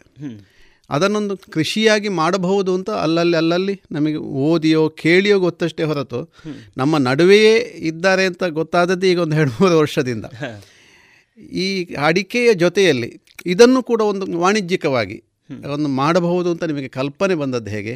ಅಥವಾ ಈ ರೀತಿಯ ವಾಣಿಜ್ಯಿಕವಾಗಿ ಮಾಡಬೇಕಾದರೆ ಅದರ ಹಿಂದೆ ಒಂದಷ್ಟು ಸಂಗ್ರಹಗಳು ಒಂದಷ್ಟು ಅಡಿಕಟ್ಟುಗಳೆಲ್ಲ ಬೇಕಾಗ್ತದಲ್ಲ? ಇದನ್ನೆಲ್ಲ ಹೇಗೆ ರೂಢಿಸಿಕೊಂಡ್ರೆ ನೀವು? ಈ ಅಣಬೆಯದ್ದು ಸಾಮಾನ್ಯ ಜನರಿಗೆ ಗೊತ್ತಿರುವಂಥದ್ದು ಇದೊಂದು ನೀವೀಗ ಹೇಳಿದಂಥ ವಿಷಯಗಳು ಕಾಡಿನಲ್ಲಿ ಬೆಳೆಯುವಂಥದ್ದು ಈ ರೀತಿ ಅಂತ ಆದರೆ ಇದರ ಒಳಗೆ ಅಣಬೆಯ ಒಂದು ಪ್ರಪಂಚವೇ ಬೇರೆ ಇದೆ. ಇದರ ಒಳಗೆ ಇಳಿದಾಗ ನಮಗೆ ಗೊತ್ತಾಗ್ತದೆ ಇದು ಎಷ್ಟು ವಿಶಾಲವಾಗಿದೆ ಇದರ ಪ್ರಪಂಚ ಅಂತ ಹೇಳುವಂಥದ್ದು. ನನಗೂ ನೀವು ಹೇಳಿದಾಗೆ ಆರಂಭದ ಹಂತದಲ್ಲಿ ಅಷ್ಟೇ ಗೊತ್ತಿದ್ದದ್ದು. ಇದಕ್ಕಿಂತ ಮೊದಲು ನಾನು ಬೇರೊಂದು ವ್ಯವಹಾರವನ್ನು ಮಾಡ್ತಾ ಇದ್ದೆ. ಯಾವುದು? ಹಾಳೆ ಪ್ಲೇಟು ಮಾಡ್ತಾ ಇದ್ದೆ. ನನ್ನ ಕಾಲೇಜಿನ ವಿದ್ಯಾಭ್ಯಾಸದ ನಂತರ ಉದ್ಯೋಗವನ್ನು ಹುಡುಕಿಕೊಂಡು ಹೋಗಲಿಲ್ಲ ನಾನು. ಬದಲಾಗಿ ಮನೆಯಲ್ಲಿ ತಂದೆಯ ಕೃಷಿಯನ್ನು ಮುಂದುವರಿಸುವ ಯೋಚನೆಯನ್ನು ಮಾಡಿದೆ. ಜೊತೆಯಲ್ಲಿ ಸೈಡ್ ಇನ್ಕಮ್ ಇರಲಿ ಅಂತ ಹೇಳುವ ಉದ್ದೇಶಕ್ಕೋಸ್ಕರ ಹಾಳೆ ಪ್ಲೇಟನ್ನು ಮಾಡ್ತಾ ಇದ್ದೆ. ಸುಮಾರು ಹತ್ತು ವರ್ಷಗಳ ಕಾಲ ಅದನ್ನು ಮಾಡಿದೆ. ಕೊನೆಗೆ ಈಗ ಎಲ್ಲ ರಂಗಗಳಲ್ಲಿ ಬರುವಂಥ ಸಮಸ್ಯೆ ಲೇಬರ್ ಸಮಸ್ಯೆ. ಕೃಷಿ ಸಂಬಂಧಿ ಎಲ್ಲ ರಂಗಗಳಲ್ಲಿಯೂ ಕೂಡ ಇರುವಂಥ ಸಮಸ್ಯೆ ಅದು. ಆ ಸಮಸ್ಯೆಯ ಕಾರಣದಿಂದ ನಾನು ಅದನ್ನು ನಿಲ್ಲಿಸಿದೆ. ಇಲ್ಲದಿದ್ದರೆ ತುಂಬ ಚೆನ್ನಾಗಿ ನಡೆಸ್ತಾ ಇದ್ದೆ. ಎಷ್ಟು ವರ್ಷ ಮಾಡಿದ್ರೆ ಹತ್ತು ವರ್ಷಗಳ ಕಾಲ ನಡೆಸಿದ್ದೆ. ಅಂದರೆ ಮಾರ್ಕೆಟ್ ಇಲ್ಲ ಅಂತ ಹೇಳಿ ಅಥವಾ ಅಲ್ಲ ಅಲ್ಲ ಅಲ್ಲ. ತಯ ತಯಾರಿಕೆಯ ಕಷ್ಟಕ್ಕಾಗಿ. ಮಾರ್ಕೆಟಿಗೆ ನನಗೆ ಏನೂ ಸಮಸ್ಯೆ ಇರಲಿಲ್ಲ. ವಿಟ್ಲದ ಬಲಿಪಗುಳಿ ಅಂತ ಇದೆ. ಇಕೋವಿಷನ್ ಅಂತ ಒಂದು ಸಂಸ್ಥೆ ಇದೆ. ಅವರು ಹಾಳು ಪ್ಲೇಟನ್ನು ಎಕ್ಸ್ಪೋರ್ಟ್ ಮಾಡ್ತಾರೆ ಮತ್ತು ಬಹಳ ದೊಡ್ಡ ಮಟ್ಟಿನ ವ್ಯವಸ್ಥೆ ಅದು. ಅಲ್ಲಿಯ ಮಾಲೀಕರು ರಾಜಾರಾಮ್ ಭಟ್ ಅಂತೇಳಿ. ನಾನು ಬೇರೆ ಬೇರೆ ವ್ಯವಹಾರಗಳಿಗೆ ಇಳಿಯುವುದಕ್ಕೆ ನನಗೊಂದು ಅನುಭವವನ್ನು ಪಡೆದಂಥ ವ್ಯವಸ್ಥೆ ಹಾಳೆ ಪ್ಲೇಟ್. ಸೊ ನಾನು ಅದನ್ನು ನೆನಪಿಸಿಕೊಳ್ಳಲೇಬೇಕಾದಂಥ ವ್ಯವಸ್ಥೆ ಇಕೋವಿಷನ್ ಮತ್ತು ರಾಜಾರಾಮ್ ಭಟ್ ಇವರು. ಮನೆಯಲ್ಲೇ ಇತ್ತ ನಿಮ್ಮ ಉದ್ಯಮ ಅದು? ಹೌದು ಹೌದು. ಮನೆಯಲ್ಲೇ ನಡೆಸ್ತಾ ಇದ್ದೆ. ಅನಿವಾರ್ಯಕ್ಕೋಸ್ಕರ ನಿಲ್ಲಿಸಿದೆ. ಅದನ್ನು ನಿಲ್ಲಿಸುವಾಗ ನಿಲ್ಲಿಸಬೇಕಲ್ಲ ಅಂತ ಬೇಸರದಲ್ಲಿ ನಿಲ್ಲಿಸಿದಂಥ ವ್ಯವಸ್ಥೆ ಆಗಿತ್ತು ಅದು. ಮಾಡ್ಲಿಕ್ಕೆ ನನಗೆ ನಷ್ಟದ ಕಾರಣಕ್ಕೋಸ್ಕರ ಅಲ್ಲ ಕಷ್ಟದ ವರ್ಷ. ಮಾಡಿದ್ರಲ್ಲ? ಹೌದು ಹೌದು. ತುಂಬ ಡೆವಲಪ್ ಕೂಡ ಆಗಿದೆ ನಾನು ಅದರಲ್ಲಿ. ನಾಲೆಜ್ ವೈಸು ಮತ್ತೆ ಫೈನಾನ್ಷಿಯಲಿ ಡೆವಲಪ್ ಆಗಿದೆ ನಾನು ಅದರಿಂದ. ಹಾಗೆ. ಅದರ ನಂತರ ಅದಕ್ಕೆ ಆಲ್ಟರ್ನೇಟಿವ್ ಆಗಿ ನನ್ನ ನನಗೆ ಅದನ್ನು ಮಾಡುವಾಗ ಏನೇನು ಕಷ್ಟಗಳು ಬಂತು ಮುಖ್ಯವಾಗಿ ಕೆಲಸಗಾರರ ಕೊರತೆ. ಆ ಕಷ್ಟಗಳನ್ನು ನಿವಾರಣೆ ಮಾಡಿಕೊಂಡು ನಾನು ಹೇಗೆ ಇನ್ನೊಂದು ಫೀಲ್ಡನ್ನು ಹುಡುಕಬಹುದು ಅಂತ ಯೋಚನೆ ಮಾಡಿ ಪರ್ಯಾಯವಾಗಿ ಇನ್ನೊಂದು ಬೇಕಿತ್ತು ನಿಮಗೆ ಪರ್ಯಾಯ ವ್ಯವಸ್ಥೆಯನ್ನು ಯೋಚನೆ ಮಾಡುವಾಗ ಈ ಅಣಬೆ ಯೋಚನೆ ಬಂದದ್ದು. ಆರಂಭದಲ್ಲಿ ನನ್ನ ಶ್ರೀಮತಿ ಅಪರ್ಣ ಅಂತ ಅವಳು ಈ ಯೋಚನೆಯನ್ನು ಕೊಟ್ಲು ನನಗೆ. ಅಣಬೆ. ಬೆಳಿಬಹುದು ಅಂತ ಹೇಳುವಂಥದ್ದು. ಅಲ್ಲ ಈ ಭಾಗಕ್ಕೆ ಹೊಸತ್ತಲ್ವ ಅದು? ಆ ಹೊಸತ್ತು ಅಂದ್ರೆ ಈಗ ನನ್ನ ಹಾಗೆ ಕಮರ್ಷಿಯಲ್ ಆಗಿ ಮಾಡ್ತಾ ಇರುವಂತದ್ದು ಹೊಸತೆ. ಅಪರೂಪ ಅದೇ. ಸಾಕಷ್ಟು ಜನ ನೋಡಿದ ವಿಷಯ ಅದು. ಅವರಿಗೆ ಈ ವಿಚಾರ ಹೇಗೆ ಹೊಳೆಯಿತು? ಅವು ಅವಳು ಓದಿದ್ದು ಬಿ ಎಸ್ ಸಿ ಅದರಲ್ಲಿ ಬಾಟ್ನಿ ಓಹ್ ಸಸ್ಯಶಾಸ್ತ್ರವನ್ನು ಓದಿದ್ದವಳು. ಹಾಗಾಗಿ ಅವಳಿಗೆ ಅದರ ಬಗ್ಗೆ ಗೊತ್ತಿತ್ತು. ಇದನ್ನೊಂದು ಮಾಡಬಹುದು ಈ ರೀತಿಯ ಒಂದು ವಿಷಯ ಉಂಟು. ವಿಚಾರ ಮಾಡಿ ನೋಡಬಹುದು ಅಂತ ನನ್ನ ತಲೆಗೆ ಹಾಕಿದ್ಲ ಆ ವಿಷಯವನ್ನು. ಅದಾದಾಗ ನನ್ನ ಭಾವ ಎಲ್ಲಿಯೋ ಹೇಳಿದರು ಸುಳ್ಯದಲ್ಲಿ ಒಂದು ಟ್ರೈನಿಂಗ್ ಸೆಂಟರ್ ಉಂಟಂತೆ ಭಾವ ಹೋಗಿ ನೋಡು ಅಂತ ಹೇಳಿದರು. ನನ್ನ ಸುಳ್ಯದಲ್ಲಿ. ಸುಳ್ಯದಲ್ಲಿ. ಆ, ನನ್ನ ತಂಗಿ ಗಂಡ ಭಾವ ಹೇಳಿದ್ರು. ಹಾಗೆ ಹುಡುಕಿಕೊಂಡು ಹೋದೆ ಅದನ್ನು. ಯಾವಾಗ ಇದೆ ಎಷ್ಟನೇ ಸಭೆಯಲ್ಲಿ ಸುಮಾರು ನಾಲ್ಕೈದು ವರ್ಷಗಳ ಹಿಂದೆ. ನಾನು ಈ ಸವಿಯನ್ನು ಕರೆಕ್ಟಾಗಿ ಜ್ಞಾಪಕ ಇಟ್ಟುಕೊಳ್ಳಿಲ್ಲ. ಕೊರೋನಾ ಪೂರ್ವದಲ್ಲಿ. ಕೊರೋನಾಕ್ಕಿಂತ ತುಂಬ ತುಂಬ- ಪೂರ್ವದಲ್ಲಿ. ಹಾಂ ನಾಲ್ಕೈದು ವರ್ಷದ ಹಿಂದೆ. ಸುಳ್ಯದ ಆ ಟ್ರೈನಿಂಗಿಗೆ ಹೋದೆ. ಏನೋ ಒಂದು ಸಣ್ಣ ಕಲ್ಪನೆ ಸಿಕ್ಕಿತ್ತು. ಆ ಹೊತ್ತಿಗೆ ನಿಮಗೆ ಅಣಬೆ ಬಗ್ಗೆ ಏನೂ ಕಲ್ಪನೆ ಏನೂ ಕಲ್ಪನೆ ಇರಲಿಲ್ಲ. ನಾನು ಸೊನ್ನೆಯಲ್ಲಿದ್ದೆ. ಸೊನ್ನೆಯಲ್ಲೇ ಹೋದೆ ಅಲ್ಲಿಗೆ. ಒಂದು ಸಣ್ಣ ಕಲ್ಪನೆಗಳನ್ನು ತಕ್ಕೊಂಡು ಬಂದೆ ಇಲ್ಲಿಂದ. ಒಂದಷ್ಟು ಜ್ಞಾನಗಳನ್ನು ತಕೊಂಡು ಬಂದೆ. ಈ ಅಣಬೆಯನ್ನು ಬೆಳಿಲಿಕ್ಕೆ ಬೇಕಾದ ಬೀಜ ಇದನ್ನೆಲ್ಲ ಅವರೇ ಕೊಟ್ಟರು ಓಹ್ ಅದನ್ನು ತಗೊಂಡು ಬಂದು ಫಸ್ಟ್ ಟ್ರಯಲ್ ಮನೆಯಲ್ಲಿ ನೋಡಿದೆ. ಎಷ್ಟು ದಿವಸದ ಟ್ರೈನಿಂಗ್ ಅದು? ಇಲ್ಲ ಒಂದು ಗಂಟೆಯ ಟ್ರೈನಿಂಗ್ ಒಂದು ಗಂಟೆಯ ಟ್ರೈನಿಂಗ್ ತಗೊಂಡು ಬಂದೆ. ಬಹುಶಃ ನೀವು ಅಲ್ಲಿ ಅವರು ಬೀಜ ಕೊಟ್ಟಾಗ ಅಣಬೆಗೂ ಬೀಜ ಉಂಟಾ ಅಂತ ಒಂದು. ಚೋದ್ಯ ಆಗಿರ್ಬೋದಲ್ಲ. ಆಗಿರ್ಬೋದು. ಇದು ನೀವು ಆಗ ಹೇಳಿದ ಹಾಗೆ ಸಿಡಿಲು ಮತ್ತು ಈ ಮಳೆಗಾಲದಲ್ಲಿ ಗುಡ್ಡದಲ್ಲಿ ಬೆಳೆಯುವಂಥದ್ದು ಯಾವುದೇ ಬೀಜ ಇಲ್ಲ ಬೆಳೆಯುವಂಥದ್ದಲ್ಲ. ಅಂದ್ರೆ ಶಿಲೀಂಧ್ರ ಅದು. ನಾನು ಆ ವಿಷಯವನ್ನು ಮತ್ತೆ ನಿಮಗೆ ವಿವರಣೆಯಲ್ಲಿ ಹೇಳ್ತೇನೆ ಅಣಬೆಯ ವಿಷಯದಲ್ಲಿ. ಅಂತೂ ಬೀಜ ಅದು ಇದೀಗ ಆರ್ಟಿಫಿಷಿಯಲ್ ಆಗಿ ಬೆಳೆಯುವಂಥ ವ್ಯವಸ್ಥೆ ಹಾಗಾಗಿ ಬೀಜದ ರೂಪದಲ್ಲಿ ಬರ್ತದೆ ಅದು. ಶಿಲೀಂಧ್ರವೇ ಬೀಜದ ರೂಪದಲ್ಲಿ ಬರ್ತದೆ. ಹ್ಮ್, ಅದನ್ನು ತಂದು ನೋಡಿದೆ ಒಂದು ಟ್ರಯಲ್ ನೋಡಿದೆ. ಬಂತು ಚೆನ್ನಾಗಿ ಬಂತು ಅಣಬೆ. ಅದು ಆಯಿಸ್ಟರ್ ಅಂತ ಹೇಳುವ ವೆರೈಟಿ ಅಣಬೆಯಲ್ಲಿ ಬೇರೆ ಬೇರೆ ವೆರೈಟಿಗಳು ಉಂಟು. ಅದರಲ್ಲಿ ಆಯಿಸ್ಟರ್ ಅಂತ ಹೇಳುವ ವೆರೈಟಿಯನ್ನು ಬೀಜವನ್ನು ಕೊಟ್ಟಿದ್ರು ನಾನು ಅದನ್ನು ಮಾಡಿ ಮೊದಲ ಹಂತದಲ್ಲಿ ಬೆಳೆದೆ ಮನೆಯಲ್ಲಿ. ಚೆನ್ನಾಗಿ ಬಂತದ್ದು ನನಗೆ ನನಗಷ್ಟೇ ಗೊತ್ತಿದ್ದದ್ದು ಆವಾಗ ಆಯಿಸ್ಟರ್ ಅಂತ ಹೇಳುವ ಒಂದು ವೆರೈಟಿ ಅಂತ ಅಷ್ಟೇ ಗೊತ್ತಿತ್ತು. ಆಮೇಲೆ ಅದು ಚೆನ್ನಾಗಿ ಬಂತು ಮತ್ತೆ ಬೀಜ ಬೇಕಾಯಿತು ಅವ್ರ ಹತ್ರ ಕೇಳಿದೆ. ಅವ್ರ ಹತ್ರ ಅವಾಗ ಬೀಜ ಸಿಗ್ಲಿಲ್ಲ ನನಗೆ. ಈ ಶುರುವಿಗೆ ಬೆಳೆದ್ರಲ್ಲ ಆ ಉತ್ಪನ್ನವನ್ನ ಎಂತ ಮಾಡಿದ್ರೆ? ಅದು ಸಕ್ಸಸ್ ಆಯ್ತಾ? ಏನು ಸಕ್ಸಸ್. ಅದರಲ್ಲಿ ಏನು? ಸಕ್ಸಸ್ ಆಯಿತು. ಅದನ್ನು ಅದರಲ್ಲಿ ಏನೇನು ಬೇರೆ ಏನೇನು ಆ- ಅಷ್ಟೊತ್ತಿಗಾಗಲೇ ನಾನು ಗೂಗಲ್ ಮತ್ತು ಯೂಟ್ಯೂಬ್ಗಳ ಒಳಗೆ ಇಳಿದಾಗಿತ್ತು. ಒಂದಷ್ಟು ಜನ ಮತ್ತೆ ಬೇರೆ ಗೊತ್ತಿರೋರ ಹತ್ರ. ಅಂದರೆ ನಾನು ಟ್ರೇ ಟ್ರೈನಿಂಗ್ ತಗೊಂಡು ಇಳುವರಿ ತಗೊಳ್ಳಿಕ್ಕಾಗುವ ಸುಮಾರು ಒಂದು ತಿಂಗಳ ಕಾಲಾವಧಿ ಬೇಕಾಗ್ತದೆ. ಅಷ್ಟರ ಮಧ್ಯದಲ್ಲಿ ನಾನು ಆ ಪ್ರಪಂಚಕ್ಕೆ ಕಾಲಿಟ್ಟೆ. ಹೊರಗಿನ ಭಾಗದಿಂದ ಕಾಲಿಟ್ಟೆ ಅಷ್ಟೇ. ಒಂದಷ್ಟು ಮಾಹಿತಿಗಳು ಬಂತು. ಅದರಲ್ಲಿ ಉಪ ಉತ್ಪನ್ನಗಳನ್ನು ಮಾಡಬಹುದು ವ್ಯಾಲ್ಯೂ ಇದು ಈ ರೀತಿಯ ಹಲವು ವಿಚಾರಗಳು ಬಂತು. ಆ ಎಲ್ಲ ರೀತಿಯ ಟ್ರಯಲ್ಗಳನ್ನು ಅದರಲ್ಲಿ ಬಂದ ಅಣಬೆಯಲ್ಲಿ ಶುರು ಮಾಡಿದೆ. ಅದನ್ನು ಅಣಬೆಯನ್ನು ಡ್ರೈ ಮಾಡುವಂಥದ್ದು. ಆಮೇಲೆ ಅದು ಮೆಡಿಸಿನ್ಗೆ ತುಂಬ ಉಪಯೋಗ ಆಗ್ತದೆ. ನ್ಯೂಟ್ರಿಷನ್ ಫುಡ್ಗಳಿಗೆಲ್ಲ ಅದನ್ನು ಉಪಯೋಗಿಸ್ತಾರೆ. ಈ ರೀತಿಯಲ್ಲಿ ಅದರ ಪೌಡರನ್ನು. ಈ ರೀತಿಯ ಮಾಹಿತಿಗಳು ಸಿಗ್ತಾ ಹೋಯಿತು. ಆ ಎಲ್ಲ ಟ್ರಯಲ್ಗಳನ್ನು ಅದರಲ್ಲಿ ನೋಡ್ತಾ ಹೋದೆ.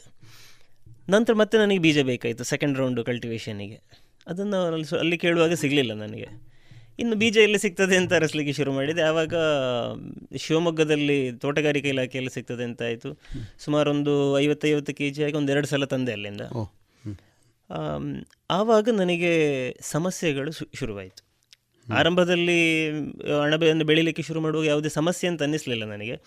ತರಬೇತಿಯಲ್ಲಿ ಹೇಳಿದರು ಕಂಟಾಮಿನೇಷನ್ಗಳು ಅಂದರೆ ಹಾಳಾಗುವಂಥದ್ದು ಆಗ್ತದೆ ಎಚ್ಚರಿಕೆ ಎಚ್ಚರ ವಹಿಸಬೇಕಾಗ್ತದೆ ಅದು ಇದು ಅಂತಲ್ಲ ಒಂದಷ್ಟು ವಿಷಯಗಳನ್ನು ಹೇಳಿದರು.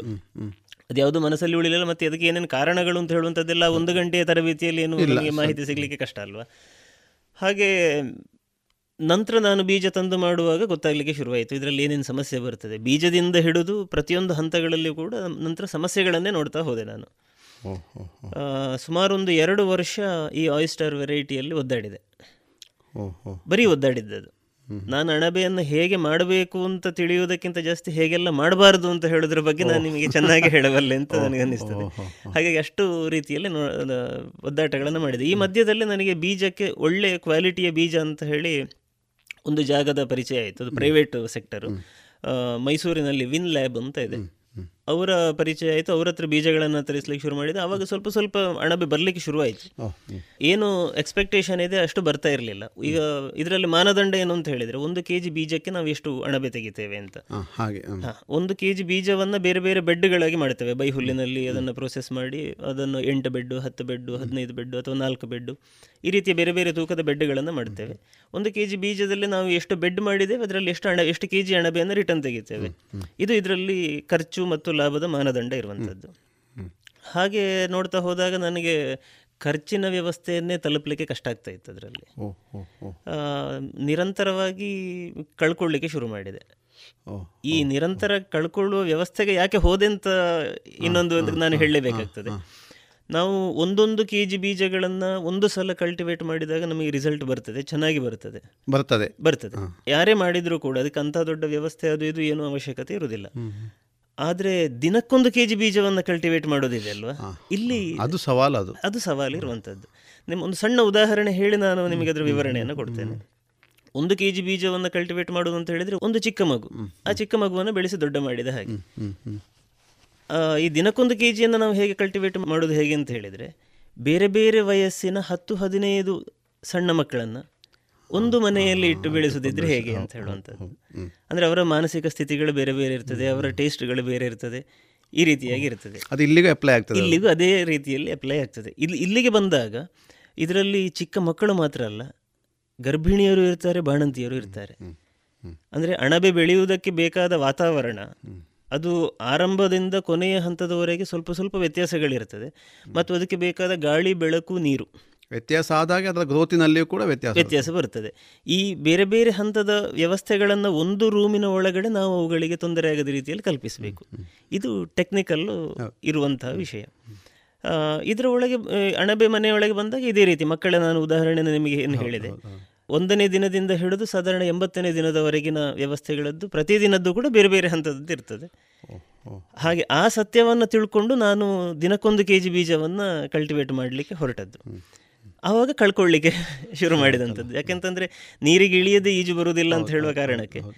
ಕಳ್ಕೊಳ್ಳೋದು ಅನಿವಾರ್ಯ ಅಂತ ಅನ್ನಿಸಿತು ಆದರೂ ಕಲಿಬೇಕಿದ್ರೆ ಕಳ್ಕೊಳ್ಳೇಬೇಕು ಅಂತ ಹೇಳಿದೆ ಹೇಳಿದೆ. ಇನ್ನೊಂದು ಮುಖ್ಯ ಕೊರತೆ ಏನು ಏನಿತ್ತು ಅಂತ ಹೇಳಿದರೆ ಸರಿಯಾಗಿ ಇದರ ಬಗ್ಗೆ ತಿಳ್ಕೊಂಡಂಥವ್ರು. ಇದರ ಬಗ್ಗೆ ನಾಲೆಜನ್ನು ನಮಗೆ ಕೊಡುವಂಥವ್ರು. ತಪ್ಪಿದಾಗ ಏನು ಮಾಡಬೇಕು ಅಂತ ಕೇಳಲಿಕ್ಕೆ ನನಗೆ ಸಿಗಲಿಲ್ಲ ಎಲ್ಲಿ ಸರಿಯಾದ ಮಾರ್ಗದರ್ಶಕರೇ ಇರಲಿಲ್ಲ ಇರಲಿಲ್ಲ. ಇನ್ನು ಯೂಟ್ಯೂಬ್ ಮತ್ತು ಗೂಗಲ್ಗೆ ಹೋದಾಗ ಅಲ್ಲಿ ಇರುವಂಥದ್ದು ಪೂರ್ಣ ಸತ್ಯ ಅಂತ ನಮಗೆ ತಿಳ್ಕೊಳ್ಳಿಕ್ಕೆ ಆಗೋದಿಲ್ಲ. ಒಂದು ಇನ್ನೊಂದು ಬಹಳಷ್ಟು ಜನ ಗಮನಿಸಬೇಕಾದ ವಿಷಯ ಏನು ಅಂತ ಹೇಳಿದ್ರೆ ನಾನು ನನ್ನ ಅನುಭವ ನನ್ನ ಸತ್ಯ ಅನುಭವದ ವಿವರವನ್ನು ಯೂಟ್ಯೂಬಲ್ಲಿ ಕೊಡಬಹುದು ಆದರೆ ಇನ್ನೊಂದು ಭಾಗದ ವ್ಯಕ್ತಿ ಅದನ್ನು ನೋಡಿ ಫಾಲೋ ಮಾಡಲಿಕ್ಕೆ ಸಾಧ್ಯ ಇಲ್ಲ. ಹೌದು. ಯಾಕೆಂತ ಹೇಳಿದರೆ ಅಲ್ಲಿಯ ವಾತಾವರಣ ಮತ್ತು ಅಲ್ಲಿಯ ಪರಿಸ್ಥಿತಿಗೆ ಸರಿಯಾಗಿ ಆತ ಕಂಡುಕೊಳ್ಬೇಕು ಅವನು ಹೇಗೆ ಮಾಡಬೇಕು ಅಂತ ಹೇಳುವಂಥದ್ದನ್ನು. ಹಾಗಾಗಿ ಇದು ಯಾವುದೂ ಕೂಡ ನನಗೆ ಪೂರ್ಣ ಉಪಕಾರಿಯಾಗಿರಲಿಲ್ಲ ಮೂಲ ಮರ್ಮ ಏನು ಅಣಬೆ ಬೆಳೆಯುವುದರದ್ದು ಅಂತ ಹೇಳುವಂಥದ್ದು ನನಗೆಲ್ಲೂ ಸಿಗಲಿಲ್ಲ. ಈ ಮಧ್ಯೆ ಹಲವು ಜನ ನನಗೆ ಸಂಪರ್ಕಕ್ಕೆ ಬಂದರು ಅವರವರ ನಾಲೆಜನ್ನು ಹೇಳಿದರು ಎಲ್ಲವೂ ಆಯಿತು. ಪರಿಪೂರ್ಣವಾದ ಮರ್ಮ ಸಿಗಲಿಲ್ಲ ನನಗೆ. ಹಾಗೆ ನಂತರ ಬೆಂಗಳೂರಿನಲ್ಲಿ ಒಂದು ಟ್ರೈನಿಂಗ್ ಸೆಂಟರ್ನ ಪರಿಚಯ ಆಯಿತು ಪ್ರೈವೇಟ್ ಇದು ಎಷ್ಟು ದಿವಸದ ಪ್ರೊಸೆಸ್ ಆಯಿತು ನಿಮಗೆ? ಸುಮಾರು ಎರಡು ವರ್ಷ. ಎರಡು ನೀವು ಟ್ರೈನಿಂಗ್ ತಕೊಂಡು ಫಸ್ಟ್ ಟ್ರೈನಿಂಗ್ ತಕೊಂಡು ಎರಡು ವರ್ಷದವರೆಗೂ ಗೊಂದಲವೇ ಇತ್ತು. ಗೊಂದಲವೇ ಇತ್ತು. ಈ ಮಧ್ಯದಲ್ಲಿ ನಾನು ಕಳ್ಕೊಂಡದ್ದು ಸಾಮಾನ್ಯ ಎಂಟರಿಂದ ಹತ್ತು ಲಕ್ಷ ರೂಪಾಯಿ. ಸುಮಾರು ಒಂದು ನಮ್ಮ ನಾಲ್ಕು ಎಕರೆ ತೋಟಗಳಿಗೆ ಒಂದೊಂದು ಅಡಿಕೆ ಮರಕ್ಕೆ ಒಂದೊಂದು ಗೋಣಿಯಷ್ಟು ಬೈಹುಲ್ಲನ್ನು ಹಾಕುವಷ್ಟು ಬೈಹುಲ್ಲನ್ನು ವೇಸ್ಟ್ ಮಾಡಿದ್ದೇನೆ ನಾನು. ನಿಮಗೆ ಸುಲಭದಲ್ಲಿ ಅರ್ಥ ಆಗುವಾಗ ಹೇಳೋದಿದ್ರೆ. ಹಾಗೆ ಅಷ್ಟು ಕಳ್ಕೊಂಡಾಗಿತ್ತು. ಅದಾದಮೇಲೆ ಈ ಬೆಂಗಳೂರಿನ ಟ್ರೈನಿಂಗ್ ಸೆಂಟರ್ನ ಪರಿಚಯ ಆಯಿತು. ಅಲ್ಲಿಗೆ ಹೋದಾಗ ಮೂಲ ಮರ್ಮ ಏನು ಅಂತ ಹೇಳುವಂಥದ್ದು ಸಿಕ್ಕಿತು. ಆವಾಗ ಗೊತ್ತಾಯಿತು ದಕ್ಷಿಣ ಕನ್ನಡದ ವಾತಾವರಣಕ್ಕೆ ಹೇಳಿದ ವೆರೈಟಿ ಈ ಆಯಿಸ್ಟರ್ ಅಲ್ಲ ಅಂತ. ಇದನ್ನು ಆರಂಭದಲ್ಲೇ ನಿಮಗೇನು ಯಾರೂ ಹೇಳಲಿಲ್ಲ. ಇವತ್ತಿನವರೆಗೂ ಹತ್ತು ಹಲವು ಟ್ರೈನಿಂಗ್ ಸೆಂಟರ್ಗಳಿದೆ ಇಲ್ಲಿ. ಅಣಬೆ ಮಾಹಿತಿಯನ್ನು ಕೊಡ್ತೇವೆ ಅಂತ ಹೇಳುವಂಥದ್ದು. ಎಲ್ಲ ಕಡೆಯಲ್ಲಿಯೂ ಕೂಡ ನಮಗೆ ಹೇಳಿಕೊಡುವಂಥದ್ದು ಆಯಿಸ್ಟರ್ನ ಬಗ್ಗೆ. ಇಲ್ಲಿ ಟೆಕ್ನಿಕಲ್ ಇರುವ ವಿಷಯ ಏನು ಅಂತ ಹೇಳಿದರೆ ಆಯಿಸ್ಟರ್ ಅಂತ ಹೇಳುವ ವೆರೈಟಿಯನ್ನು ಬೆಳಿಬೇಕಿದ್ರೆ ಟೆಂಪರೇಚರ್ ಅಂತ ನಾವೇನು ಹೇಳ್ತೇವೆ ಅದು ಇಪ್ಪತ್ತರಿಂದ ಇಪ್ಪತ್ತೈದು ಡಿಗ್ರಿ ಮಧ್ಯದಲ್ಲಿ ಇರಬೇಕು. ದಕ್ಷಿಣ ಕನ್ನಡದಲ್ಲಿ ಕಂಟಿನ್ಯೂಸ್ ನಾಲ್ಕೈದು ಗಂಟೆ ಮಳೆ ಬಂದರೂ ಕೂಡ ಆ ಟೆಂಪರೇಚರ್ಗೆ ಇಳಿಯುವುದು ತುಂಬ ಕಷ್ಟ. ಕಡಿಮೆ. ಇಲ್ಲಿಯ ಮಿನಿಮಮ್ ಟೆಂಪರೇಚರ್ ಸಾಮಾನ್ಯ ಇಪ್ಪತ್ತೆಂಟರಿಂದ ಮೂವತ್ತೆರಡು ಮೂವತ್ತೈದರ ಮಧ್ಯದಲ್ಲಿ ಇದ್ದೇ ಇರ್ತದೆ ಸೂಕ್ಷ್ಮ ವಿಷಯ ಇದು. ಹೌದು ಹೌದು. ತುಂಬ ಸೂಕ್ಷ್ಮ ಅಂದರೆ ತುಂಬ ಸೂಕ್ಷ್ಮ. ಇನ್ನೊಂದು ಏನು ಅಂತ ಹೇಳಿದರೆ ಹ್ಯುಮಿಡಿಟಿ ತುಂಬ ಬೇಕು ಅದಕ್ಕೆ. ವಾತಾವರಣದಲ್ಲಿ ತೇವಾಂಶ ಈ ಆಯಿಸ್ಟರಿಗೆ ತುಂಬ ಒಂದು ತೊಂಬತ್ತರ ಮೇಲೆ ಬೇಕು. ದಕ್ಷಿಣ ಕನ್ನಡದ ವಾತಾವರಣದ ಇನ್ನೊಂದು ವಿಶೇಷತೆ ಏನು ಅಂತ ಹೇಳಿದರೆ ಇಲ್ಲಿ ಟೆಂಪರೇಚರ್ ಮತ್ತು ಹ್ಯುಮಿಡಿಟಿ ಒಟ್ಟಿಗೆ ರೈಸ್ ಆಗುವಂಥದ್ದು ಒಟ್ಟಿಗೆ ಇಳಿಯುವಂಥದ್ದು. ನಾವು ಅದಕ್ಕೆ ಬೇಕಾದ ಟೆಂಪರೇಚರನ್ನು ಇಪ್ಪತ್ತರಿಂದ ಇಪ್ಪತ್ತೈದಕ್ಕೆ ಇಳಿಸಿದಾಗ ಆಟೋಮೆಟಿಕಲಿ ಇಲ್ಲಿಯ ಹ್ಯುಮಿಡಿಟಿ ಅರವತ್ತಕ್ಕೆ ಇಳಿತದೆ. ಹಾಗಾಗಿ ಆಯಿಸ್ಟರನ್ನು ಇಲ್ಲಿ ಬೆಳೀಲಿಕ್ಕೆ ಸಾಧ್ಯ ಆಗೋದಿಲ್ಲ ಅಂತ ಹೇಳುವಂಥದ್ದು ಟೆಕ್ನಿಕಲ್ ವಿಚಾರ. ಅದಕ್ಕೆ ಆಲ್ಟರ್ನೇಟಿವ್ ಏನು ಅಂತ ಹೇಳಿದರೆ ನಾನು ಈಗ ಬೆಳೀತಾ ಇರುವಂಥ ವೆರೈಟಿ ಮಿಲ್ಕಿ ಹಾಲು ಅಣಬೆ ಅಂತ ಹೇಳ್ತೇವೆ ಮಿಲ್ಕಿ ಮಿಲ್ಕಿ ಮಿಲ್ಕಿ ಹಾಲು ಅಣಬೆ ಅಂತ ಹೇಳ್ತೇವೆ. ಇದು ದಕ್ಷಿಣ ಕನ್ನಡ ಅಥವಾ ದಕ್ಷಿಣ ಕನ್ನಡ ಅಂತಲ್ಲ ದಕ್ಷಿಣ ಭಾರತಕ್ಕೆ ಸಾಮಾನ್ಯ. ದಕ್ಷಿಣ ಭಾರತದ ಎಲ್ಲ ಪ್ರದೇಶಗಳಿಗಲ್ಲ ಈಗ ಮಡಿಕೇರಿ ಕೊಡಗು ಅಂತಲ್ಲ ಸಾಮಾನ್ಯ ದಕ್ಷಿಣ ಕನ್ನಡದ ವಾತಾವರಣಕ್ಕೆ ಹೊಂದಿಕೆ ಆಗುವಂಥದ್ದು ಮಿಲ್ಕಿ ಅಂತ ಹೇಳ್ಬೋದು. ಇದಕ್ಕೆ ಮಿನಿಮಮ್ ಟೆಂಪರೇಚರ್ ಒಂದು ಮೂವತ್ತು ಡಿಗ್ರಿ ಬೇಕಾಗ್ತದೆ. ನಲವತ್ತು ಡಿಗ್ರಿ ಇದ್ದರೂ ತಡ್ಕೊಳ್ತದೆ ಏನು ತೊಂದರೆ ಆಗೋದಿಲ್ಲ. ಹ್ಯುಮಿಡಿಟಿ ಒಂದು ಎಂಬತ್ತು ಇದ್ದರೆ ಸಾಕಾಗ್ತದೆ. ಇಲ್ಲಿಯ ವಾತಾವರಣದಲ್ಲಿ ನ್ಯಾಚುರಲ್ ಆಗಿ ಟೆಂಪರೇಚರ್ ಮತ್ತು ಹ್ಯುಮಿಡಿಟಿ ಹೇಗೆ ಏರ್ತಾ ಹೋಗ್ತದೆ ಹೇಗೆ ಇಳಿತದೆ ಅದನ್ನು ಅದು ಅನುಸರಿಸಿಕೊಂಡು ಬರ್ತದೆ. ಈ ವೆರೈಟಿಗೆ ನಾನು ಯಾವಾಗ ಕೈ ಹಾಕಿದೆ ಇದನ್ನು ಹೇಗೆ ಬೆಳೆಯೋದು ಅಂತ ಹೇಳೋದ್ರ ಬಗ್ಗೆ ಟ್ರೈನಿಂಗ್ ತಗೊಂಡೆ ಬೆಂಗಳೂರಲ್ಲಿ. ಆವಾಗ ನಾನು ಸೋಲನ್ನು ಕಾಣೋದು ಕಡಿಮೆ ಆಗ್ತಾ ಹೋಯಿತು. ನಿಮ್ಮೊಂದು ದೊಡ್ಡ ಟರ್ನಿಂಗ್ ಪಾಯಿಂಟ್ ಅದು. ಟರ್ನಿಂಗ್ ಪಾಯಿಂಟ್ ಆಯಿತು. ಮತ್ತೆ ಎಷ್ಟು ತಿಳಿಲಿಕ್ಕೆ ಕಲ್ತುಕೊಳ್ಳಲಿಕ್ಕೆ ಕಲ್ತುಕೊಳ್ಳಿಕ್ಕೆ ಎಷ್ಟು ಇದೆ ಅಂತ ಆವಾಗ ಗೊತ್ತಾಯ್ತು ನನಗೆ. ಆರಂಭದಲ್ಲಿ ಒಂದು ಗಂಟೆ ಒಂದು ಒಂದೂವರೆ ಗಂಟೆ ಟ್ರೈನಿಂಗ್ ತಗೊಂಡು ಬಂದಿದ್ದೆ ನಾನು. ಅಣಬೆಯನ್ನು ಕಲ್ತು ಬಿಟ್ಟೆ ಅಂತ ಹೇಳುವ ಹುಮ್ಮಸ್ಸಿನಲ್ಲಿ ಬಂದಿದ್ದೆ. ಬೆಂಗಳೂರಿಗೆ ಹೋದಾಗ ದಿನಕ್ಕೆ ಹದಿನೆಂಟು ಗಂಟೆಯ ಟ್ರೈನಿಂಗ್ ಒಂದು ವಾರ ತಗೊಂಡಿದ್ದೆ. ಆದರೂ ಪೂರ್ತಿ ಕಲ್ತಾಗಲಿಲ್ಲ ಅಂತ ಹೇಳುವ ಭಾವನೆಯಲ್ಲಿ ಬಂದೆ. ಅಷ್ಟು ವಿಚಾರಗಳಿದೆ ಇದು ಒಂದು ವಿಚಾರದ ಕೊರತೆ ಹೌದು, ಹೌದು, ಹೌದು. ಆರಂಭದ ಟ್ರೈನಿಂಗ್ನಲ್ಲಿ ಬಹುಶಃ ನಿಮಗೆ ಇದರ ಬಗ್ಗೆ ಎಲ್ಲ ಮಾಹಿತಿ ಸಿಗ್ತಿದ್ರೆ ನಿಮಗೆ ಲಾಸ್ ಆಗ್ತಿರಲಿಲ್ಲ. ಆಗ್ತಿರಲಿಲ್ಲ. ಮತ್ತು ಸಮಯವು ಎರಡು ವರ್ಷವೂ ಹಾಳಾಗ್ತಿರಲಿಲ್ಲ. ಹೌದು ಹೌದು ಹೌದು. ಅದೇ. ಸರ್ ಈಗ ಈ ಮಿಲ್ಕಿ ಅಂತ ಹೇಳುವಂಥ ವೆರೈಟಿ ಕೈ ಹಿಡಿದು ಎಷ್ಟು ವರ್ಷ ಆಯಿತು? ಎರಡು ಎರಡೂವರೆ ವರ್ಷಗಳಾಯಿತು ಈಗ ಮಾರುಕಟ್ಟೆಗೆ ಇಳಿದು ಎಷ್ಟು ಸಮಯ ಆಯ್ತು ನೀವು? ನಾನು ಆರಂಭದಲ್ಲಿ ಆಯಿಸ್ಟರನ್ನು ಮಾಡ್ತಾ ಇದ್ದಾಗಲೇ ಮಾರುಕಟ್ಟೆಗೆ ಇಳಿದಿದ್ದೆ. ಏನು ಸ್ವಲ್ಪ ಸ್ವಲ್ಪ ಬರ್ತಾ ಇತ್ತು ದಿನಕ್ಕೊಂದು ಹತ್ತು ಪ್ಯಾಕು ಹದಿನೈದು ಪ್ಯಾಕು ಈ ರೀತಿಯಲ್ಲಿ ಮಾರ್ಕೆಟಿಗೆ ಕೊಡ್ತಾ ಇದ್ದೆ. ಈಗ ಮಿಲ್ಕಿಯನ್ನು ಕೂಡ ರೆಗ್ಯುಲರ್ ಮಾರ್ಕೆಟಿಗೆ ಕೊಡ್ತಾ ಇದ್ದೇನೆ. ಜಾಸ್ತಿ ವಿಸ್ತಾರ ಮಾಡಲಿಕ್ಕೆ ಹೋಗಲಿಲ್ಲ. ಈಗ ನೀವು ಒಂದೇ ವೆರೈಟಿ ಮಾಡೋದಾ ಬೇರೆ ಬೇರೆ? ಹೌದು ಹೌದು ಒಂದೇ ಒಂದೇ ವೆರೈಟಿಯಲ್ಲಿ ವೆರೈಟಿಯಲ್ಲಿದ್ದೇನೆ ಆ ಕಳೆದ ಸೋಲುಗಳನ್ನೆಲ್ಲ ಮೆಟ್ಟಿ ನಿಂತು ಈಗ ಒಂದೇ ವೆರೈಟಿ ಈಗ ದಿವಸಕ್ಕೆ ಎಷ್ಟು ಉತ್ಪಾದನೆ ಮಾಡ್ಲಿಕ್ಕೆ ಆಗ್ತದೆ ಸರ್ ಈಗ? ಸಾಧಾರಣ ನಾನು ಈಗ ಡೈಲಿಯ ವೀಕ್ಲಿಯ ಹೇಗೆ? ಡೈಲಿ ಡೈಲಿ ಡೈಲಿ ದಿನಕ್ಕೆ ಮೂರು ಕೆ ಜಿ ಬೀಜವನ್ನು ಕಲ್ಟಿವೇಟ್ ಮಾಡ್ತಾ ಇದ್ದೇನೆ ಈಗ ನಾನು.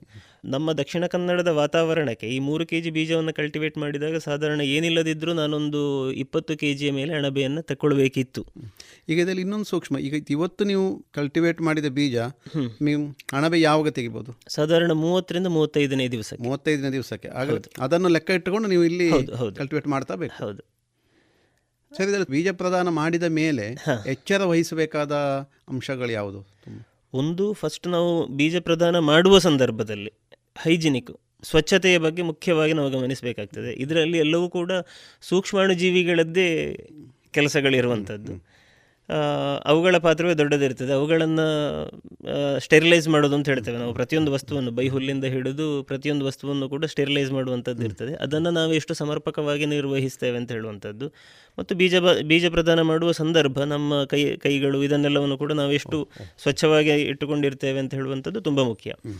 ಅದಾದಮೇಲೆ ಅಂಥ ದೊಡ್ಡ ಸಮಸ್ಯೆಗಳು ಬರುವುದಿಲ್ಲ. ಬೇರೆ ಬೇರೆ ಮೆಥಡ್ಗಳಿದೆ. ಈಗ ನಾನು ಅನುಸರಿಸ್ತಾ ಇರುವಂಥ ಮೆಥಡಿನಲ್ಲಿ ದೊಡ್ಡ ಸಮಸ್ಯೆ ಬರುವುದಿಲ್ಲ.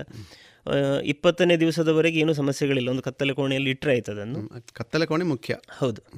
ಕತ್ತಲೆ ಕೋಣೆಯಲ್ಲಿ ಈ ಅದು ಶಿಲೀಂಧ್ರ. ಶಿಲೀಂಧ್ರ ಡೆವಲಪ್ ಆಗಲಿಕ್ಕೆ ಕತ್ತಲೆ ಕೋಣೆ ಅಗತ್ಯ ಇಲ್ಲ. ಅದು ಇಪ್ಪತ್ತು ದಿವಸಗಳ ಕಾಲ ಕತ್ತಲೆ ಕೋಣೆಯಲ್ಲಿ ಡೆವಲಪ್ ಆದರೆ ಇಪ್ಪತ್ತೊಂದನೇ ದಿವಸ ಬೆಳಕಿಗೆ ಬಂದಾಗ ಈ ಅದು ಉಸಿರು ಕಟ್ಟಿದ ವಾತಾವರಣದಲ್ಲಿ ಇರ್ತದೆ ನಿಜವಾಗಿ. ಒಂದೇ ಸಲಕ್ಕೆ ಬೆಳಕು ಸಿಕ್ಕಿದ್ರೆ ಕೂಡಲೇ ಅದು ಹೊರಹೊಮ್ಮಿ ಬರ್ತದೆ. ಆ ಕಾರಣಕ್ಕೋಸ್ಕರ ಕತ್ತಲೆ ಕೋಣೆಯಲ್ಲಿ ಇಡಬೇಕು ಅಂತ ಹೇಳುವಂಥದ್ದು. ಈಗ ನಿಮಗೆ ಈಗ ತಿಂಗಳಲ್ಲಿ ಮೂವತ್ತು ಮೂವತ್ತೊಂದು ದಿವಸ ಈ ಮೂವತ್ತೊಂದು ದಿವಸಕ್ಕೆ ಸೆಟ್ ಆಗುವ ಹಾಗೆ ನೀವು ಬೀಜ ಪ್ರದಾನ ಮಾಡ್ತೀರಿ? ಹೌದು ಹೌದು ಹೌದು. ಅಲ್ವಾ? ಹೌದು. ಒನ್ ಬೈ ಒನ್ ಆಲ್ಟರ್ನೇಟಿವ್ ಸಿಕ್ಕುವಾಗ ವರ್ಷ ಪೂರ್ತಿ ಸಿಕ್ಕುವಾಗ ಸಿಕ್ಕುವ ಹಾಗೆ. ವ್ಯವಸ್ಥೆಗಳನ್ನು ಮಾಡ್ಕೊಂಡು ಹೋಗುದು. ಈಗ ಇದಕ್ಕೆ ಸರಿಯಾಗಿ ನಿಮ್ಮ ಮನೆಯ ವಿನ್ಯಾಸದ ಪ್ಲ್ಯಾನನ್ನೇ ಹೇಗೆ ಮಾಡಿದ್ದೀರಿ ಈ ಈ ಉದ್ಯಮಕ್ಕೆ? ಹಾಂ, ಇದ್ರ, ಇದು ತುಂಬ ಮುಖ್ಯ ವಿಷಯ ಅದು. ಮಳೆಗಾಲದಲ್ಲಿ ನಮಗೆ ಕೆಲವೊಂದು ಸಲ ಟೆಂಪರೇಚರ್ ಇಳಿಯುವ ಸಾಧ್ಯತೆ ಇರ್ತದೆ. ಹಾಗಿದ್ದಾಗ ಟೆಂಪರೇಚರನ್ನು ಜಾಸ್ತಿ ಮಾಡಿ ಕೊಡುವುದಕ್ಕೆ ಸಿಲ್ಫಲಿನ್ ಟರ್ಪಲ್ ಇದೆ. ನೀಲಿ ಬಣ್ಣದ ಸಿಲ್ಫಲಿನ್ ಟರ್ಪಲನ್ನು ಮೇಲ್ಛಾವಣಿಯಾಗಿ ಈ ಅಣಬೆ ಮನೆಗೆ ಹಾಸಿದ್ದೇವೆ. ಇನ್ನು ಬೇಸಿಗೆಯಲ್ಲಿ ಬಂದಾಗ ಈ ಮನೆಯ ಒಳಗಿನ ಟೆಂಪರೇಚರ್ ಸುಮಾರು ಐವತ್ತಕ್ಕೆ ಹೋಗ್ತದೆ ಸಿಲ್ಫಲಿನ್ ಟರ್ಪಲ್ನ ಕಾರಣದಿಂದಾಗಿ. ಅದಕ್ಕೆ ಅದರ ಮೇಲಿಂದ ಮತ್ತೆ ಶೇಡ್ ನೆಟ್ಟನ್ನು ಒಂದು ಬಾಕ್ಸ್ ರೀತಿಯಲ್ಲಿ ಕವರ್ ಆಗುವ ರೀತಿಯಲ್ಲಿ ಇಟ್ಟುಕೊಂಡಾಗ ಟೆಂಪರೇಚರನ್ನು ನೈಸರ್ಗಿಕವಾಗಿ ಕಂಟ್ರೋಲ್ ಮಾಡ್ತದೆ ಅದು. ಇನ್ನು ವೆಂಟಿಲೇಷನ್ಗಳು ಕಿಟಕಿಗಳು, ಇದನ್ನೆಲ್ಲ ಅನುಕೂಲಕರವಾಗಿ ಅಲ್ಲಿ, ಅಲ್ಲಿಯ ಗಾಳಿಯ ಸಂಚಾರಕ್ಕೆ ಅನುಗುಣವಾಗಿ ನಾವು ಇಟ್ಟಾಗ ಸುಮಾರು ಒಂದು ನಾಲ್ಕೈದು ಡಿಗ್ರಿಯನ್ನು ಗಾಳಿಯ ಸಂಚಾರದಲ್ಲಿ ಟೆಂಪರೇಚರನ್ನು ಇಳಿಸ್ಬೋದು, ಏರಿಸ್ಬೋದು. ಈ ರೀತಿಯ ಟೆಕ್ನಿಕಲ್ ವಿಷಯಗಳು ಉಂಟು.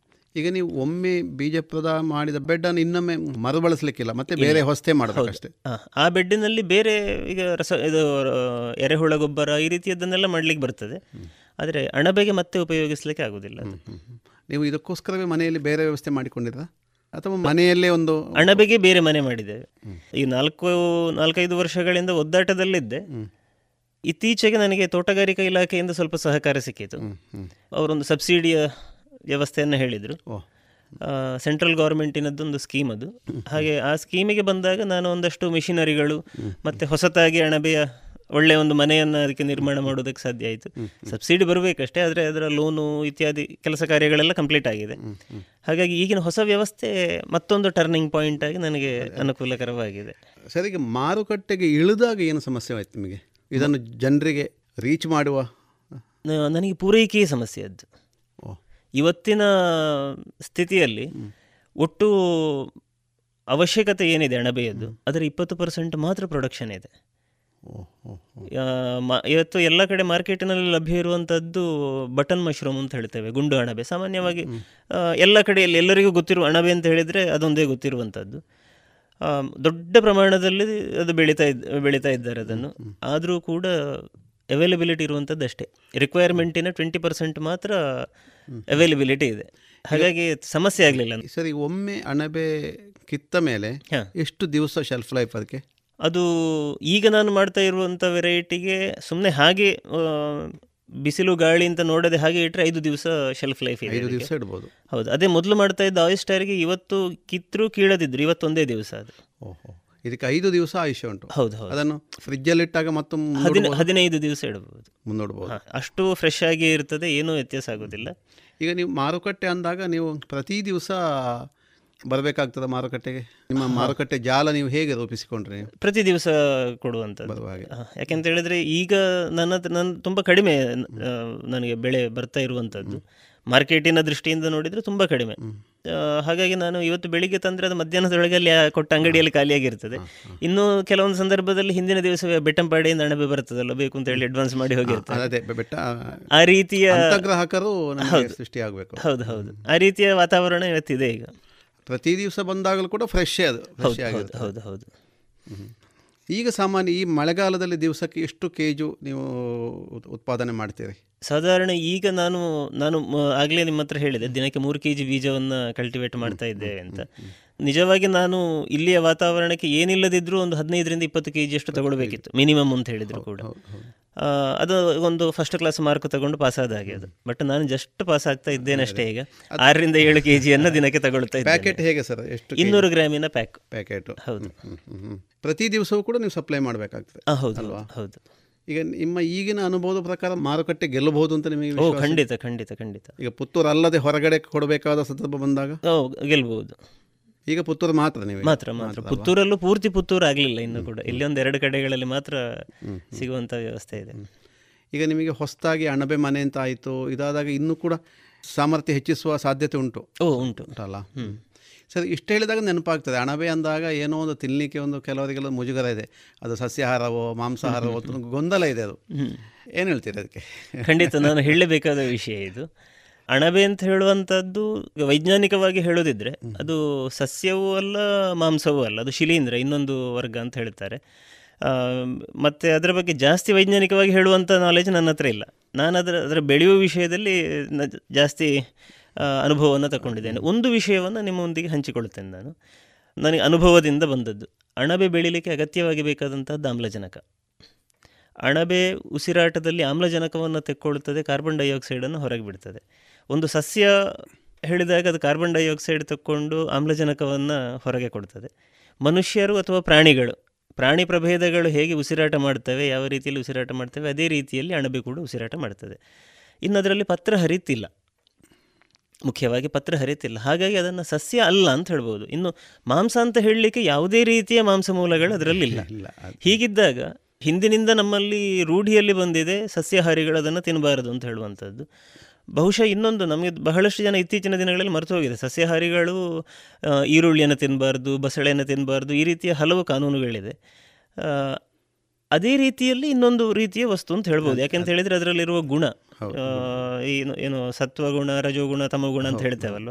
ಸತ್ವಗುಣ ಪೂರಿತವಾಗಿ ಇಲ್ಲ ಅದು. ಬಹುಶಃ ತಮ ತಮ- ತಮಗುಣ ಅದರಲ್ಲಿ ಜಾಸ್ತಿ ಇದೆ ಅಂತ ಹೇಳ್ಬೋದು. ಅಂತೂ ತರಕಾರಿಯಾಗಿ ಧಾರಾಳವಾಗಿ ಬಳಸಬಹುದಾದ ಒಂದು ಖಂಡಿತ ಖಂಡಿತ ಖಂಡಿತ. ನಿಮ್ದು ವ್ಯಾಪಾರಿ ನಾಮ ಅಂತ ಏನಾದ್ರೂ ನೀವು ಇಟ್ಕೊಂಡಿದ್ರೆ ಹೌದು ಸುಮಹಿ ಅಂತೇಳಿ ಸುಮಹಿ ಅಂತೇಳಿ. ಮಹಿ ಅಂತ. ಹೇಳಿದ್ರೆ ಭೂಮಿ ಭೂಮಿ.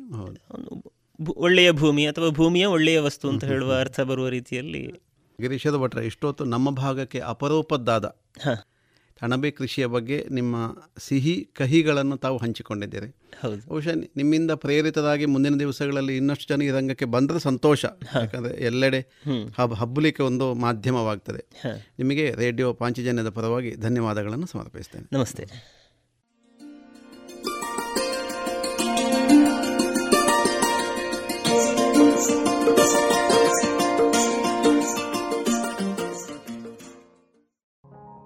ಇದುವರೆಗೆ ಕೃಷಿ ಲೋಕದಲ್ಲಿ ಅಣಬೆ ಕೃಷಿಯ ಕುರಿತು ಇರ್ದೆ ಬಾಳಗುಳಿಯ ಗಿರೀಶ್ವರ ಅವರ ಸಂದರ್ಶನವನ್ನ ಕೇಳಿದಿರಿ.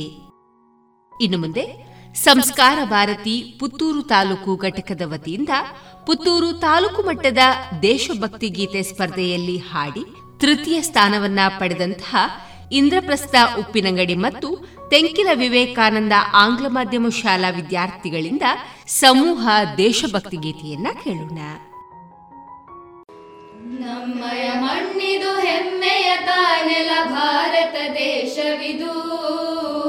ನಮ್ಮಯ ಮಣ್ಣಿದು ಹೆಮ್ಮೆಯ ತಾನೆಲ ಭಾರತ ದೇಶವಿದು. ಸುಂದರ ನದಿವನ ಶೃಂಗ ಹಿಮಾಲಯ ವೈಭವ ತಾಣವಿದು. ಸುಂದರ ನದಿವನ ಶೃಂಗ ಹಿಮಾಲಯ ವೈಭವ ತಾಣವಿದು. ತಾನೆಲ ಭಾರತ ದೇಶವಿದು. ನಮ್ಮಯ ಮಣ್ಣಿದು ಹೆಮ್ಮೆಯ ತಾನೆಲ ಭಾರತ ದೇಶವಿದು. ಸಗಮ ಪಾಪ ಪ, ಗಮ ಪ, ನೀ, ನಿ ನಿ, ಮ, ಪ, ನಿ, ಸಾ, ಸ ಸ. ಸಗಮ ಪ, ಗಮ ಪ, ನೀ, ಮ ಸಾ. ಸಗಮ ಪ, ಗಮ ಪ ಮ, ಪ, ನಿ, ಸ ಸ, ನಿ, ಸಾ, ಸ ಸಾ. ವೀರರ ಶೂರರ ಸಂತರ ಶರಣರ ಭಾರತ ದೇಶವಿದು. ಜ್ಞಾನದ ಗಂಗೆಯ ಐಸಿರಿ ನೆಲೆಯ ಸ್ಥಿರ ಮಹಸ್ಥಾನವಿದು.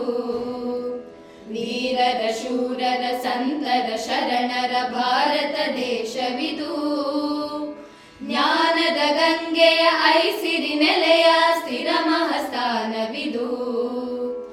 ಮಮತೆಯ ಮಡಿಲಲ್ಲಿ ಐಕ್ಯತೆ ಮೆರೆದ ಮಾತೆಯ ತೊಟ್ಟಿಲಿದು. ಮಮತೆಯ ಮಡಿಲಲ್ಲಿ ಐಕ್ಯತೆ ಮೆರೆದ ಮಾತೆಯ ತೊಟ್ಟಿಲಿದು.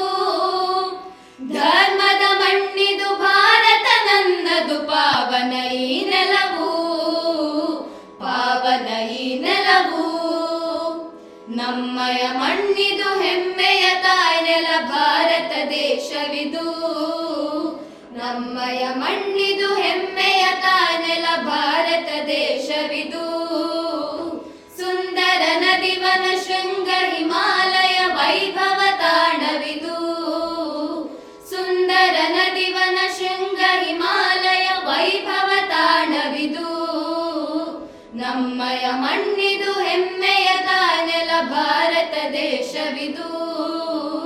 ನಮ್ಮಯ ಮಣ್ಣಿದು ಹೆಮ್ಮೆಯ ತಾನೆಲ ಭಾರತ ದೇಶವಿದು. ಸಗಮ ಪಾಪ ಪ, ಗಮ ಪ ನೀನಿ ನೇಮ ಪ ಸಗಮ ಪ, ಗಮ ಪ ನೀಮ ಪ ನಿ ಸಾ. ಸಗಮ ಪ, ಗಮ ಪ ನಿ, ಮ ಪ ಸ ಸ, ನಿ ಸಾ ಸಾ. ದಾರಿಯ ತೋರುವ ಪ್ರೇರಣೆ ಈ ನೆಲ ನನ್ನಯ ಭಾರತವು. ಸಂಸ್ಕೃತಿ ಕಲೆಯ ಜೇನಿನ ಗೂಡಿದು ಹೆಮ್ಮೆಯ ಭಾರತವು. ದಾರಿಯ ತೋರುವ ಪ್ರೇರಣೆ ಈ ನೆಲ ನನ್ನಯ ಭಾರತವು. ಸಂಸ್ಕೃತಿ ಕಲೆಯ ಜೇನಿನ ಗೂಡಿದು ಹೆಮ್ಮೆಯ ಭಾರತವು.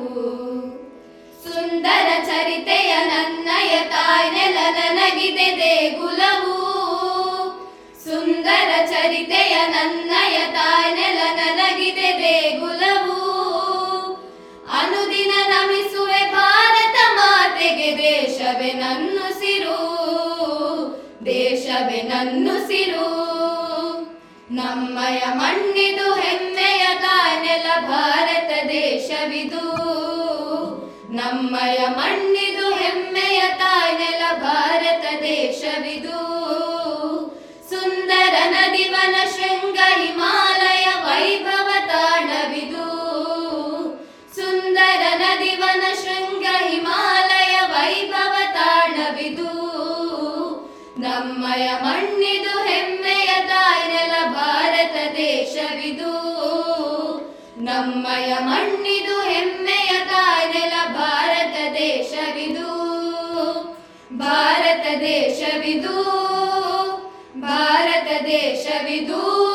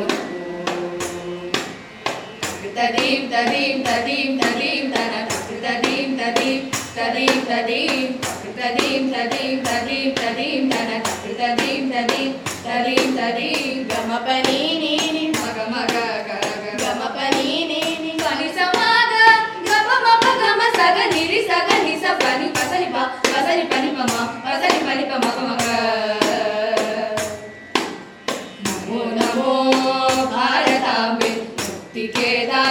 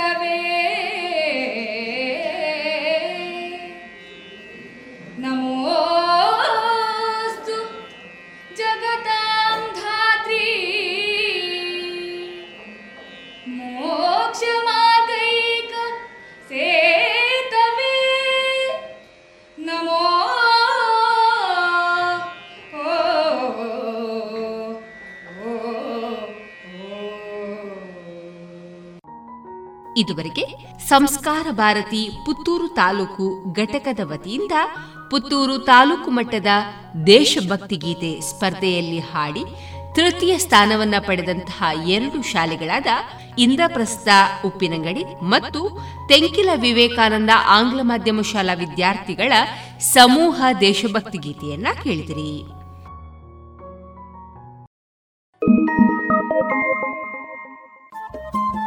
ರೇಡಿಯೋ ಪಾಂಚಜನ್ಯ ತೊಂಬತ್ತು ಬಿಂದು ಎಂಟು ಎಫ್ಎಂ ಸಮುದಾಯ ಬಾನುಲಿ ಕೇಂದ್ರ ಪುತ್ತೂರು. ಇದು ಜೀವ ಜೀವದ ಸ್ವರ ಸಂಚಾರ.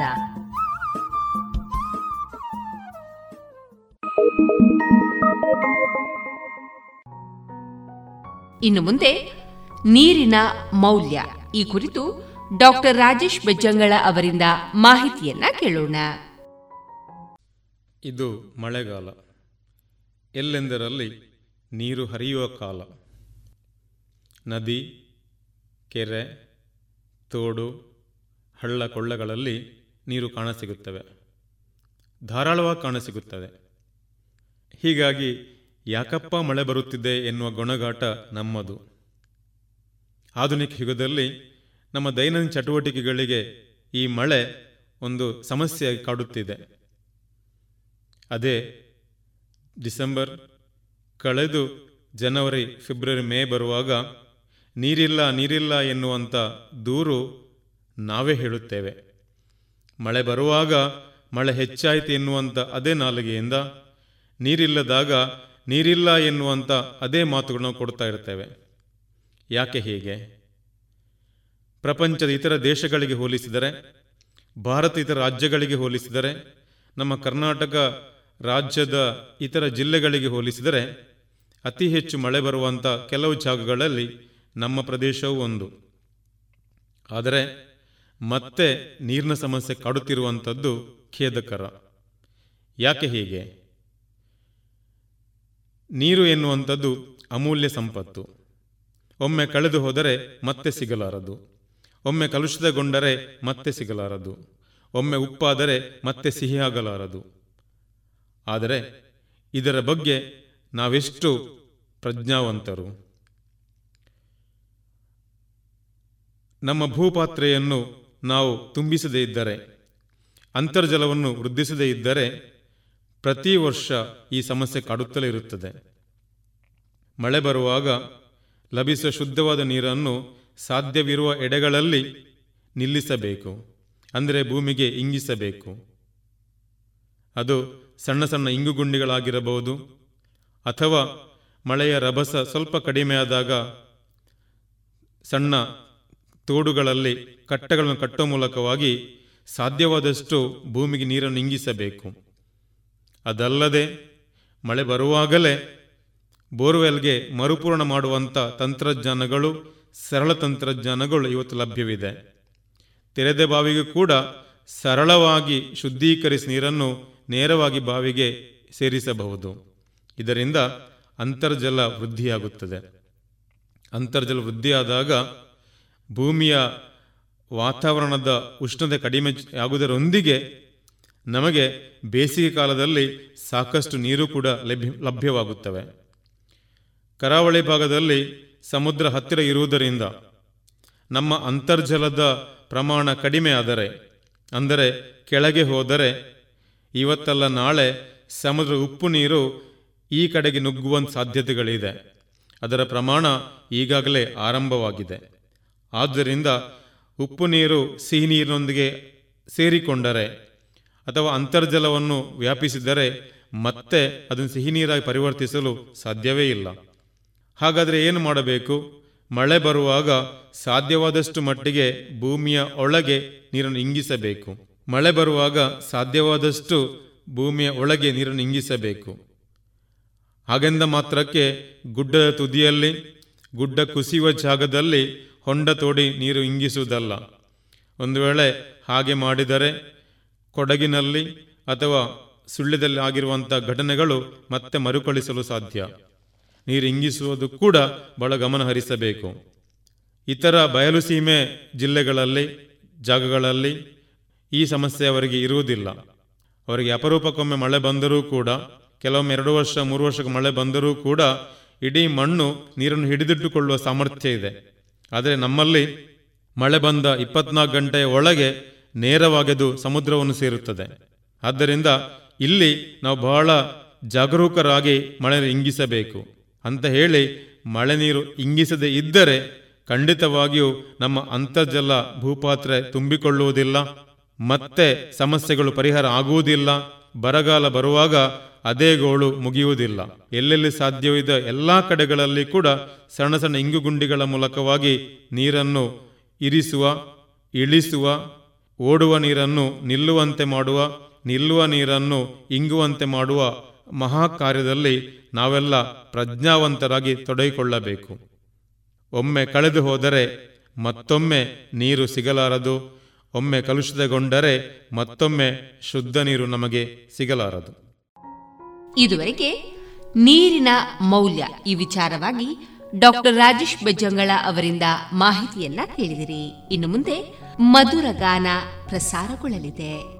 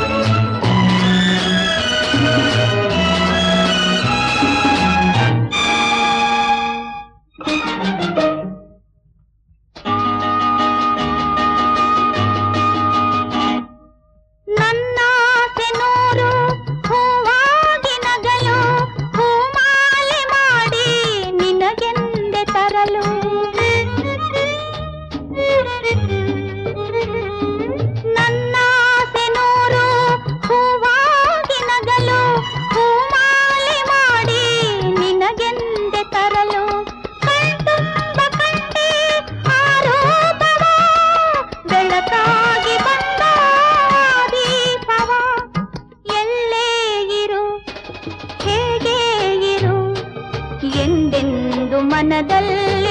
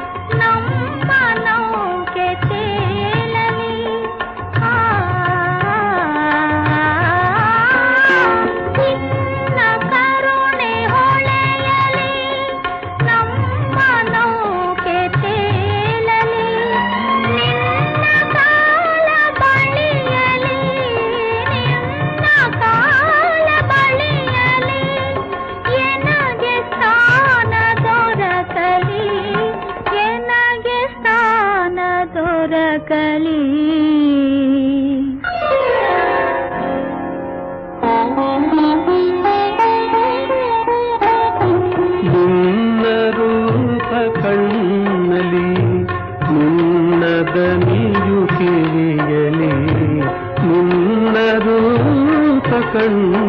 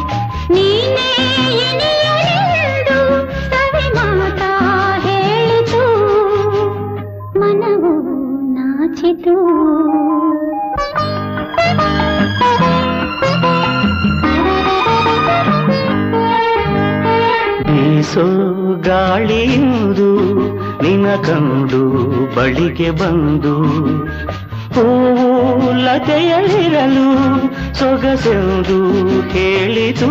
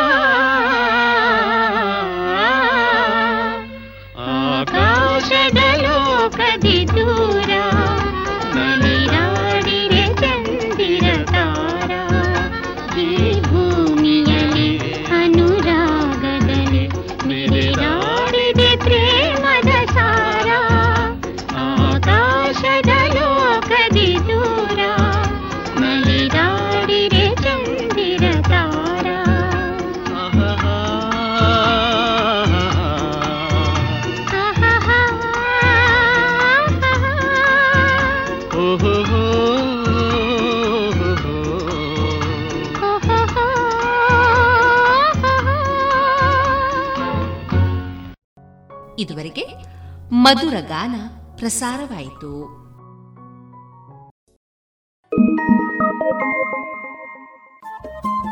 ರೇಡಿಯೋ ಪಾಂಚಜನ್ಯ ತೊಂಬತ್ತು ಬಿಂದು ಎಂಟು ಎಫ್ಎಂ ಸಮುದಾಯ ಬಾನುಲಿ ಕೇಂದ್ರ ಪುತ್ತೂರು. ಇದು ಜೀವ ಜೀವದ ಸ್ವರ ಸಂಚಾರ.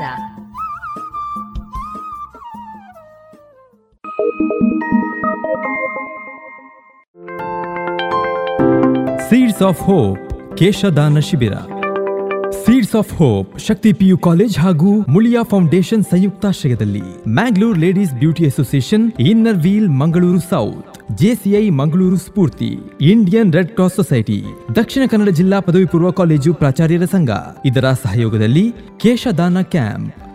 ಮಂಗಳೂರಿನ ಶಕ್ತಿ ಪಿಯು ಕಾಲೇಜಿನ ರೇಷ್ಮಾ ಮೆಮೋರಿಯಲ್ ಆಡಿಟೋರಿಯಂನಲ್ಲಿ ಇದೇ ಬರುವ ಸೆಪ್ಟೆಂಬರ್ ಹನ್ನೊಂದರಂದು ಹತ್ತು ಗಂಟೆಗೆ ಆರಂಭವಾಗಲಿದೆ. ಸಂಗ್ರಹಿಸಿದ ಕೂದಲನ್ನ ಕ್ಯಾನ್ಸರ್ ರೋಗಿಗಳಿಗೆ ವಿಗ್ ಮಾಡಲು ಬಳಸಿ ಯಾವುದೇ ವೆಚ್ಚವಿಲ್ಲದೆ ವಿತರಿಸುವುದು ಮುಳಿಯಾ ಫೌಂಡೇಶನ್ನ ಉದ್ದೇಶ. ನೀವು ಈ ಕೆಲಸದಲ್ಲಿ ಕೈ ಜೋಡಿಸಬೇಕಾದರೆ ಗೂಗಲ್ ಫಾರ್ಮ್ ಮೂಲಕ ಹೆಸರು ನೋಂದಾಯಿಸಿ. ನೀವು ಹದಿನೈದು ಇಂಚು ಅಥವಾ ಅದಕ್ಕಿಂತ ಹೆಚ್ಚಿನ ಆರೋಗ್ಯಕರ ಹಾಗೂ ಸ್ವಚ್ಛ ಕೂದಲನ್ನ ಹೊಂದಿದ್ದರೆ ಶಾಂಪು ಹಾಕಿ ತೊಳೆದು ಒಣಗಿಸಿ ಸೀಡ್ಸ್ ಆಫ್ ಹೋಪ್ ಸಂಸ್ಥೆಗೆ ದಾನವಾಗಿ ನೀಡಬಹುದು. ಕೇಶದಾನ ಮಾಡಿ ಇತರರ ನಗುವಿಗೆ ಕಾರಣರಾಗಿ. ಹೆಚ್ಚಿನ ವಿಚಾರಣೆಗಾಗಿ ಸಂಪರ್ಕಿಸಿ nine one four one zero five nine one four eight. Seven four eight double three zero three eight nine seven.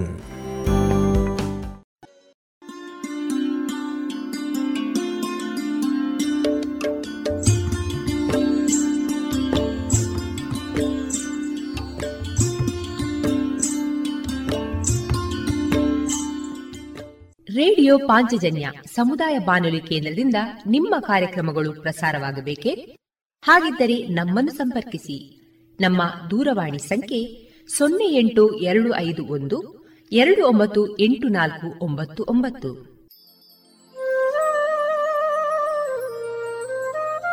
ಗಮನಿಸಿ ಕೇಳುವರೆ ನಮ್ಮ ಕಾರ್ಯಕ್ರಮಗಳನ್ನು ವೆಬ್ಸೈಟ್ ಮೂಲಕ ಕೂಡ ಆಲಿಸಬಹುದು. ನಮ್ಮ ವೆಬ್ಸೈಟ್ ವಿಳಾಸ W W W dot radio Panchajanya dot com. ಇಲ್ಲಿ ಆರ್ಕೈವ್ಸ್ನ ಭಾಗಕ್ಕೆ ಹೋಗಿ ಕ್ಲಿಕ್ ಮಾಡಿದರೆ ಹಳೆ ಕಾರ್ಯಕ್ರಮಗಳನ್ನು ಕೂಡ ಆಲಿಸಬಹುದು. ಜೊತೆಗೆ ನಮ್ಮ ಪ್ರಸಾರವನ್ನು ಆಪ್ ಮೂಲಕವೂ ಕೇಳಬಹುದು. ಪ್ಲೇಸ್ಟೋರ್ನಲ್ಲಿ ಪಾಂಚಜನ್ಯ ಸರ್ಚ್ ಮಾಡಿ, ಡೌನ್ಲೋಡ್ ಮಾಡಿಕೊಂಡು ತಮ್ಮ ಮೊಬೈಲ್ಗಳಿಗೆ ಇನ್ಸ್ಟಾಲ್ ಮಾಡಿದರೆ ರೇಡಿಯೋ ಪ್ರಸಾರದ ಕಾರ್ಯಕ್ರಮವನ್ನು ನೀವು ಆಲಿಸಬಹುದು. ನಮ್ಮ ಪ್ರಸಾರದ ಬಗೆಗೆ ನಿಮ್ಮ ಅಭಿಪ್ರಾಯಗಳನ್ನು ಹಂಚಿಕೊಳ್ಳಲು ನಮ್ಮ ವಿಳಾಸ ರೇಡಿಯೋ ಪಾಂಚಜನ್ಯ ತೊಂಬತ್ತು ಬಿಂದು ಎಂಟು ಎಫ್ಎಂ ಸಮುದಾಯ ಬಾನುಲಿ ಕೇಂದ್ರ, ನೆಹರು ನಗರ, ಪುತ್ತೂರು. ನಮ್ಮ ದೂರವಾಣಿ ಸಂಖ್ಯೆ ಸೊನ್ನೆ ಎಂಟು ಎರಡು ಐದು ಒಂದು, ಎರಡು ಒಂಬತ್ತು ಎಂಟು ನಾಲ್ಕು ಒಂಬತ್ತು ಒಂಬತ್ತು. ಇಮೇಲ್ ವಿಳಾಸ radio Panchajanya at Gmail dot com ನಮ್ಮ ವಿಳಾಸ ಮತ್ತೊಮ್ಮೆ ರೇಡಿಯೋ ಪಾಂಚಜನ್ಯ ತೊಂಬತ್ತು ಬಿಂದು ಎಂಟು ಎಫ್ಎಂ ಸಮುದಾಯ ಬಾನುಲಿ ಕೇಂದ್ರ, ನೆಹರು ನಗರ, ಪುತ್ತೂರು. ನಮ್ಮ ದೂರವಾಣಿ ಸಂಖ್ಯೆ ಸೊನ್ನೆ ಎಂಟು ಎರಡು ಐದು ಒಂದು, ಎರಡು ಒಂಬತ್ತು ಎಂಟು ನಾಲ್ಕು ಒಂಬತ್ತು ಒಂಬತ್ತು. ಇಲ್ಲಿಗೆ ಈ ಹೊತ್ತಿನ ಪ್ರಸಾರ ಕಾರ್ಯಕ್ರಮವನ್ನ ಮುಕ್ತಾಯಗೊಳಿಸುತ್ತಿದ್ದೇವೆ. ಆತ್ಮೀಯ ಕೇಳುಗರಿಗೆಲ್ಲ ರೇಡಿಯೋ ಪಾಂಚಜನ್ಯದ ಬಳಗದ ಪರವಾಗಿ ನಾನು ತೇಜಸ್ವಿ ರಾಜೇಶ್ ಮಾಡುವ ಅನಂತ ವಂದನೆಗಳು.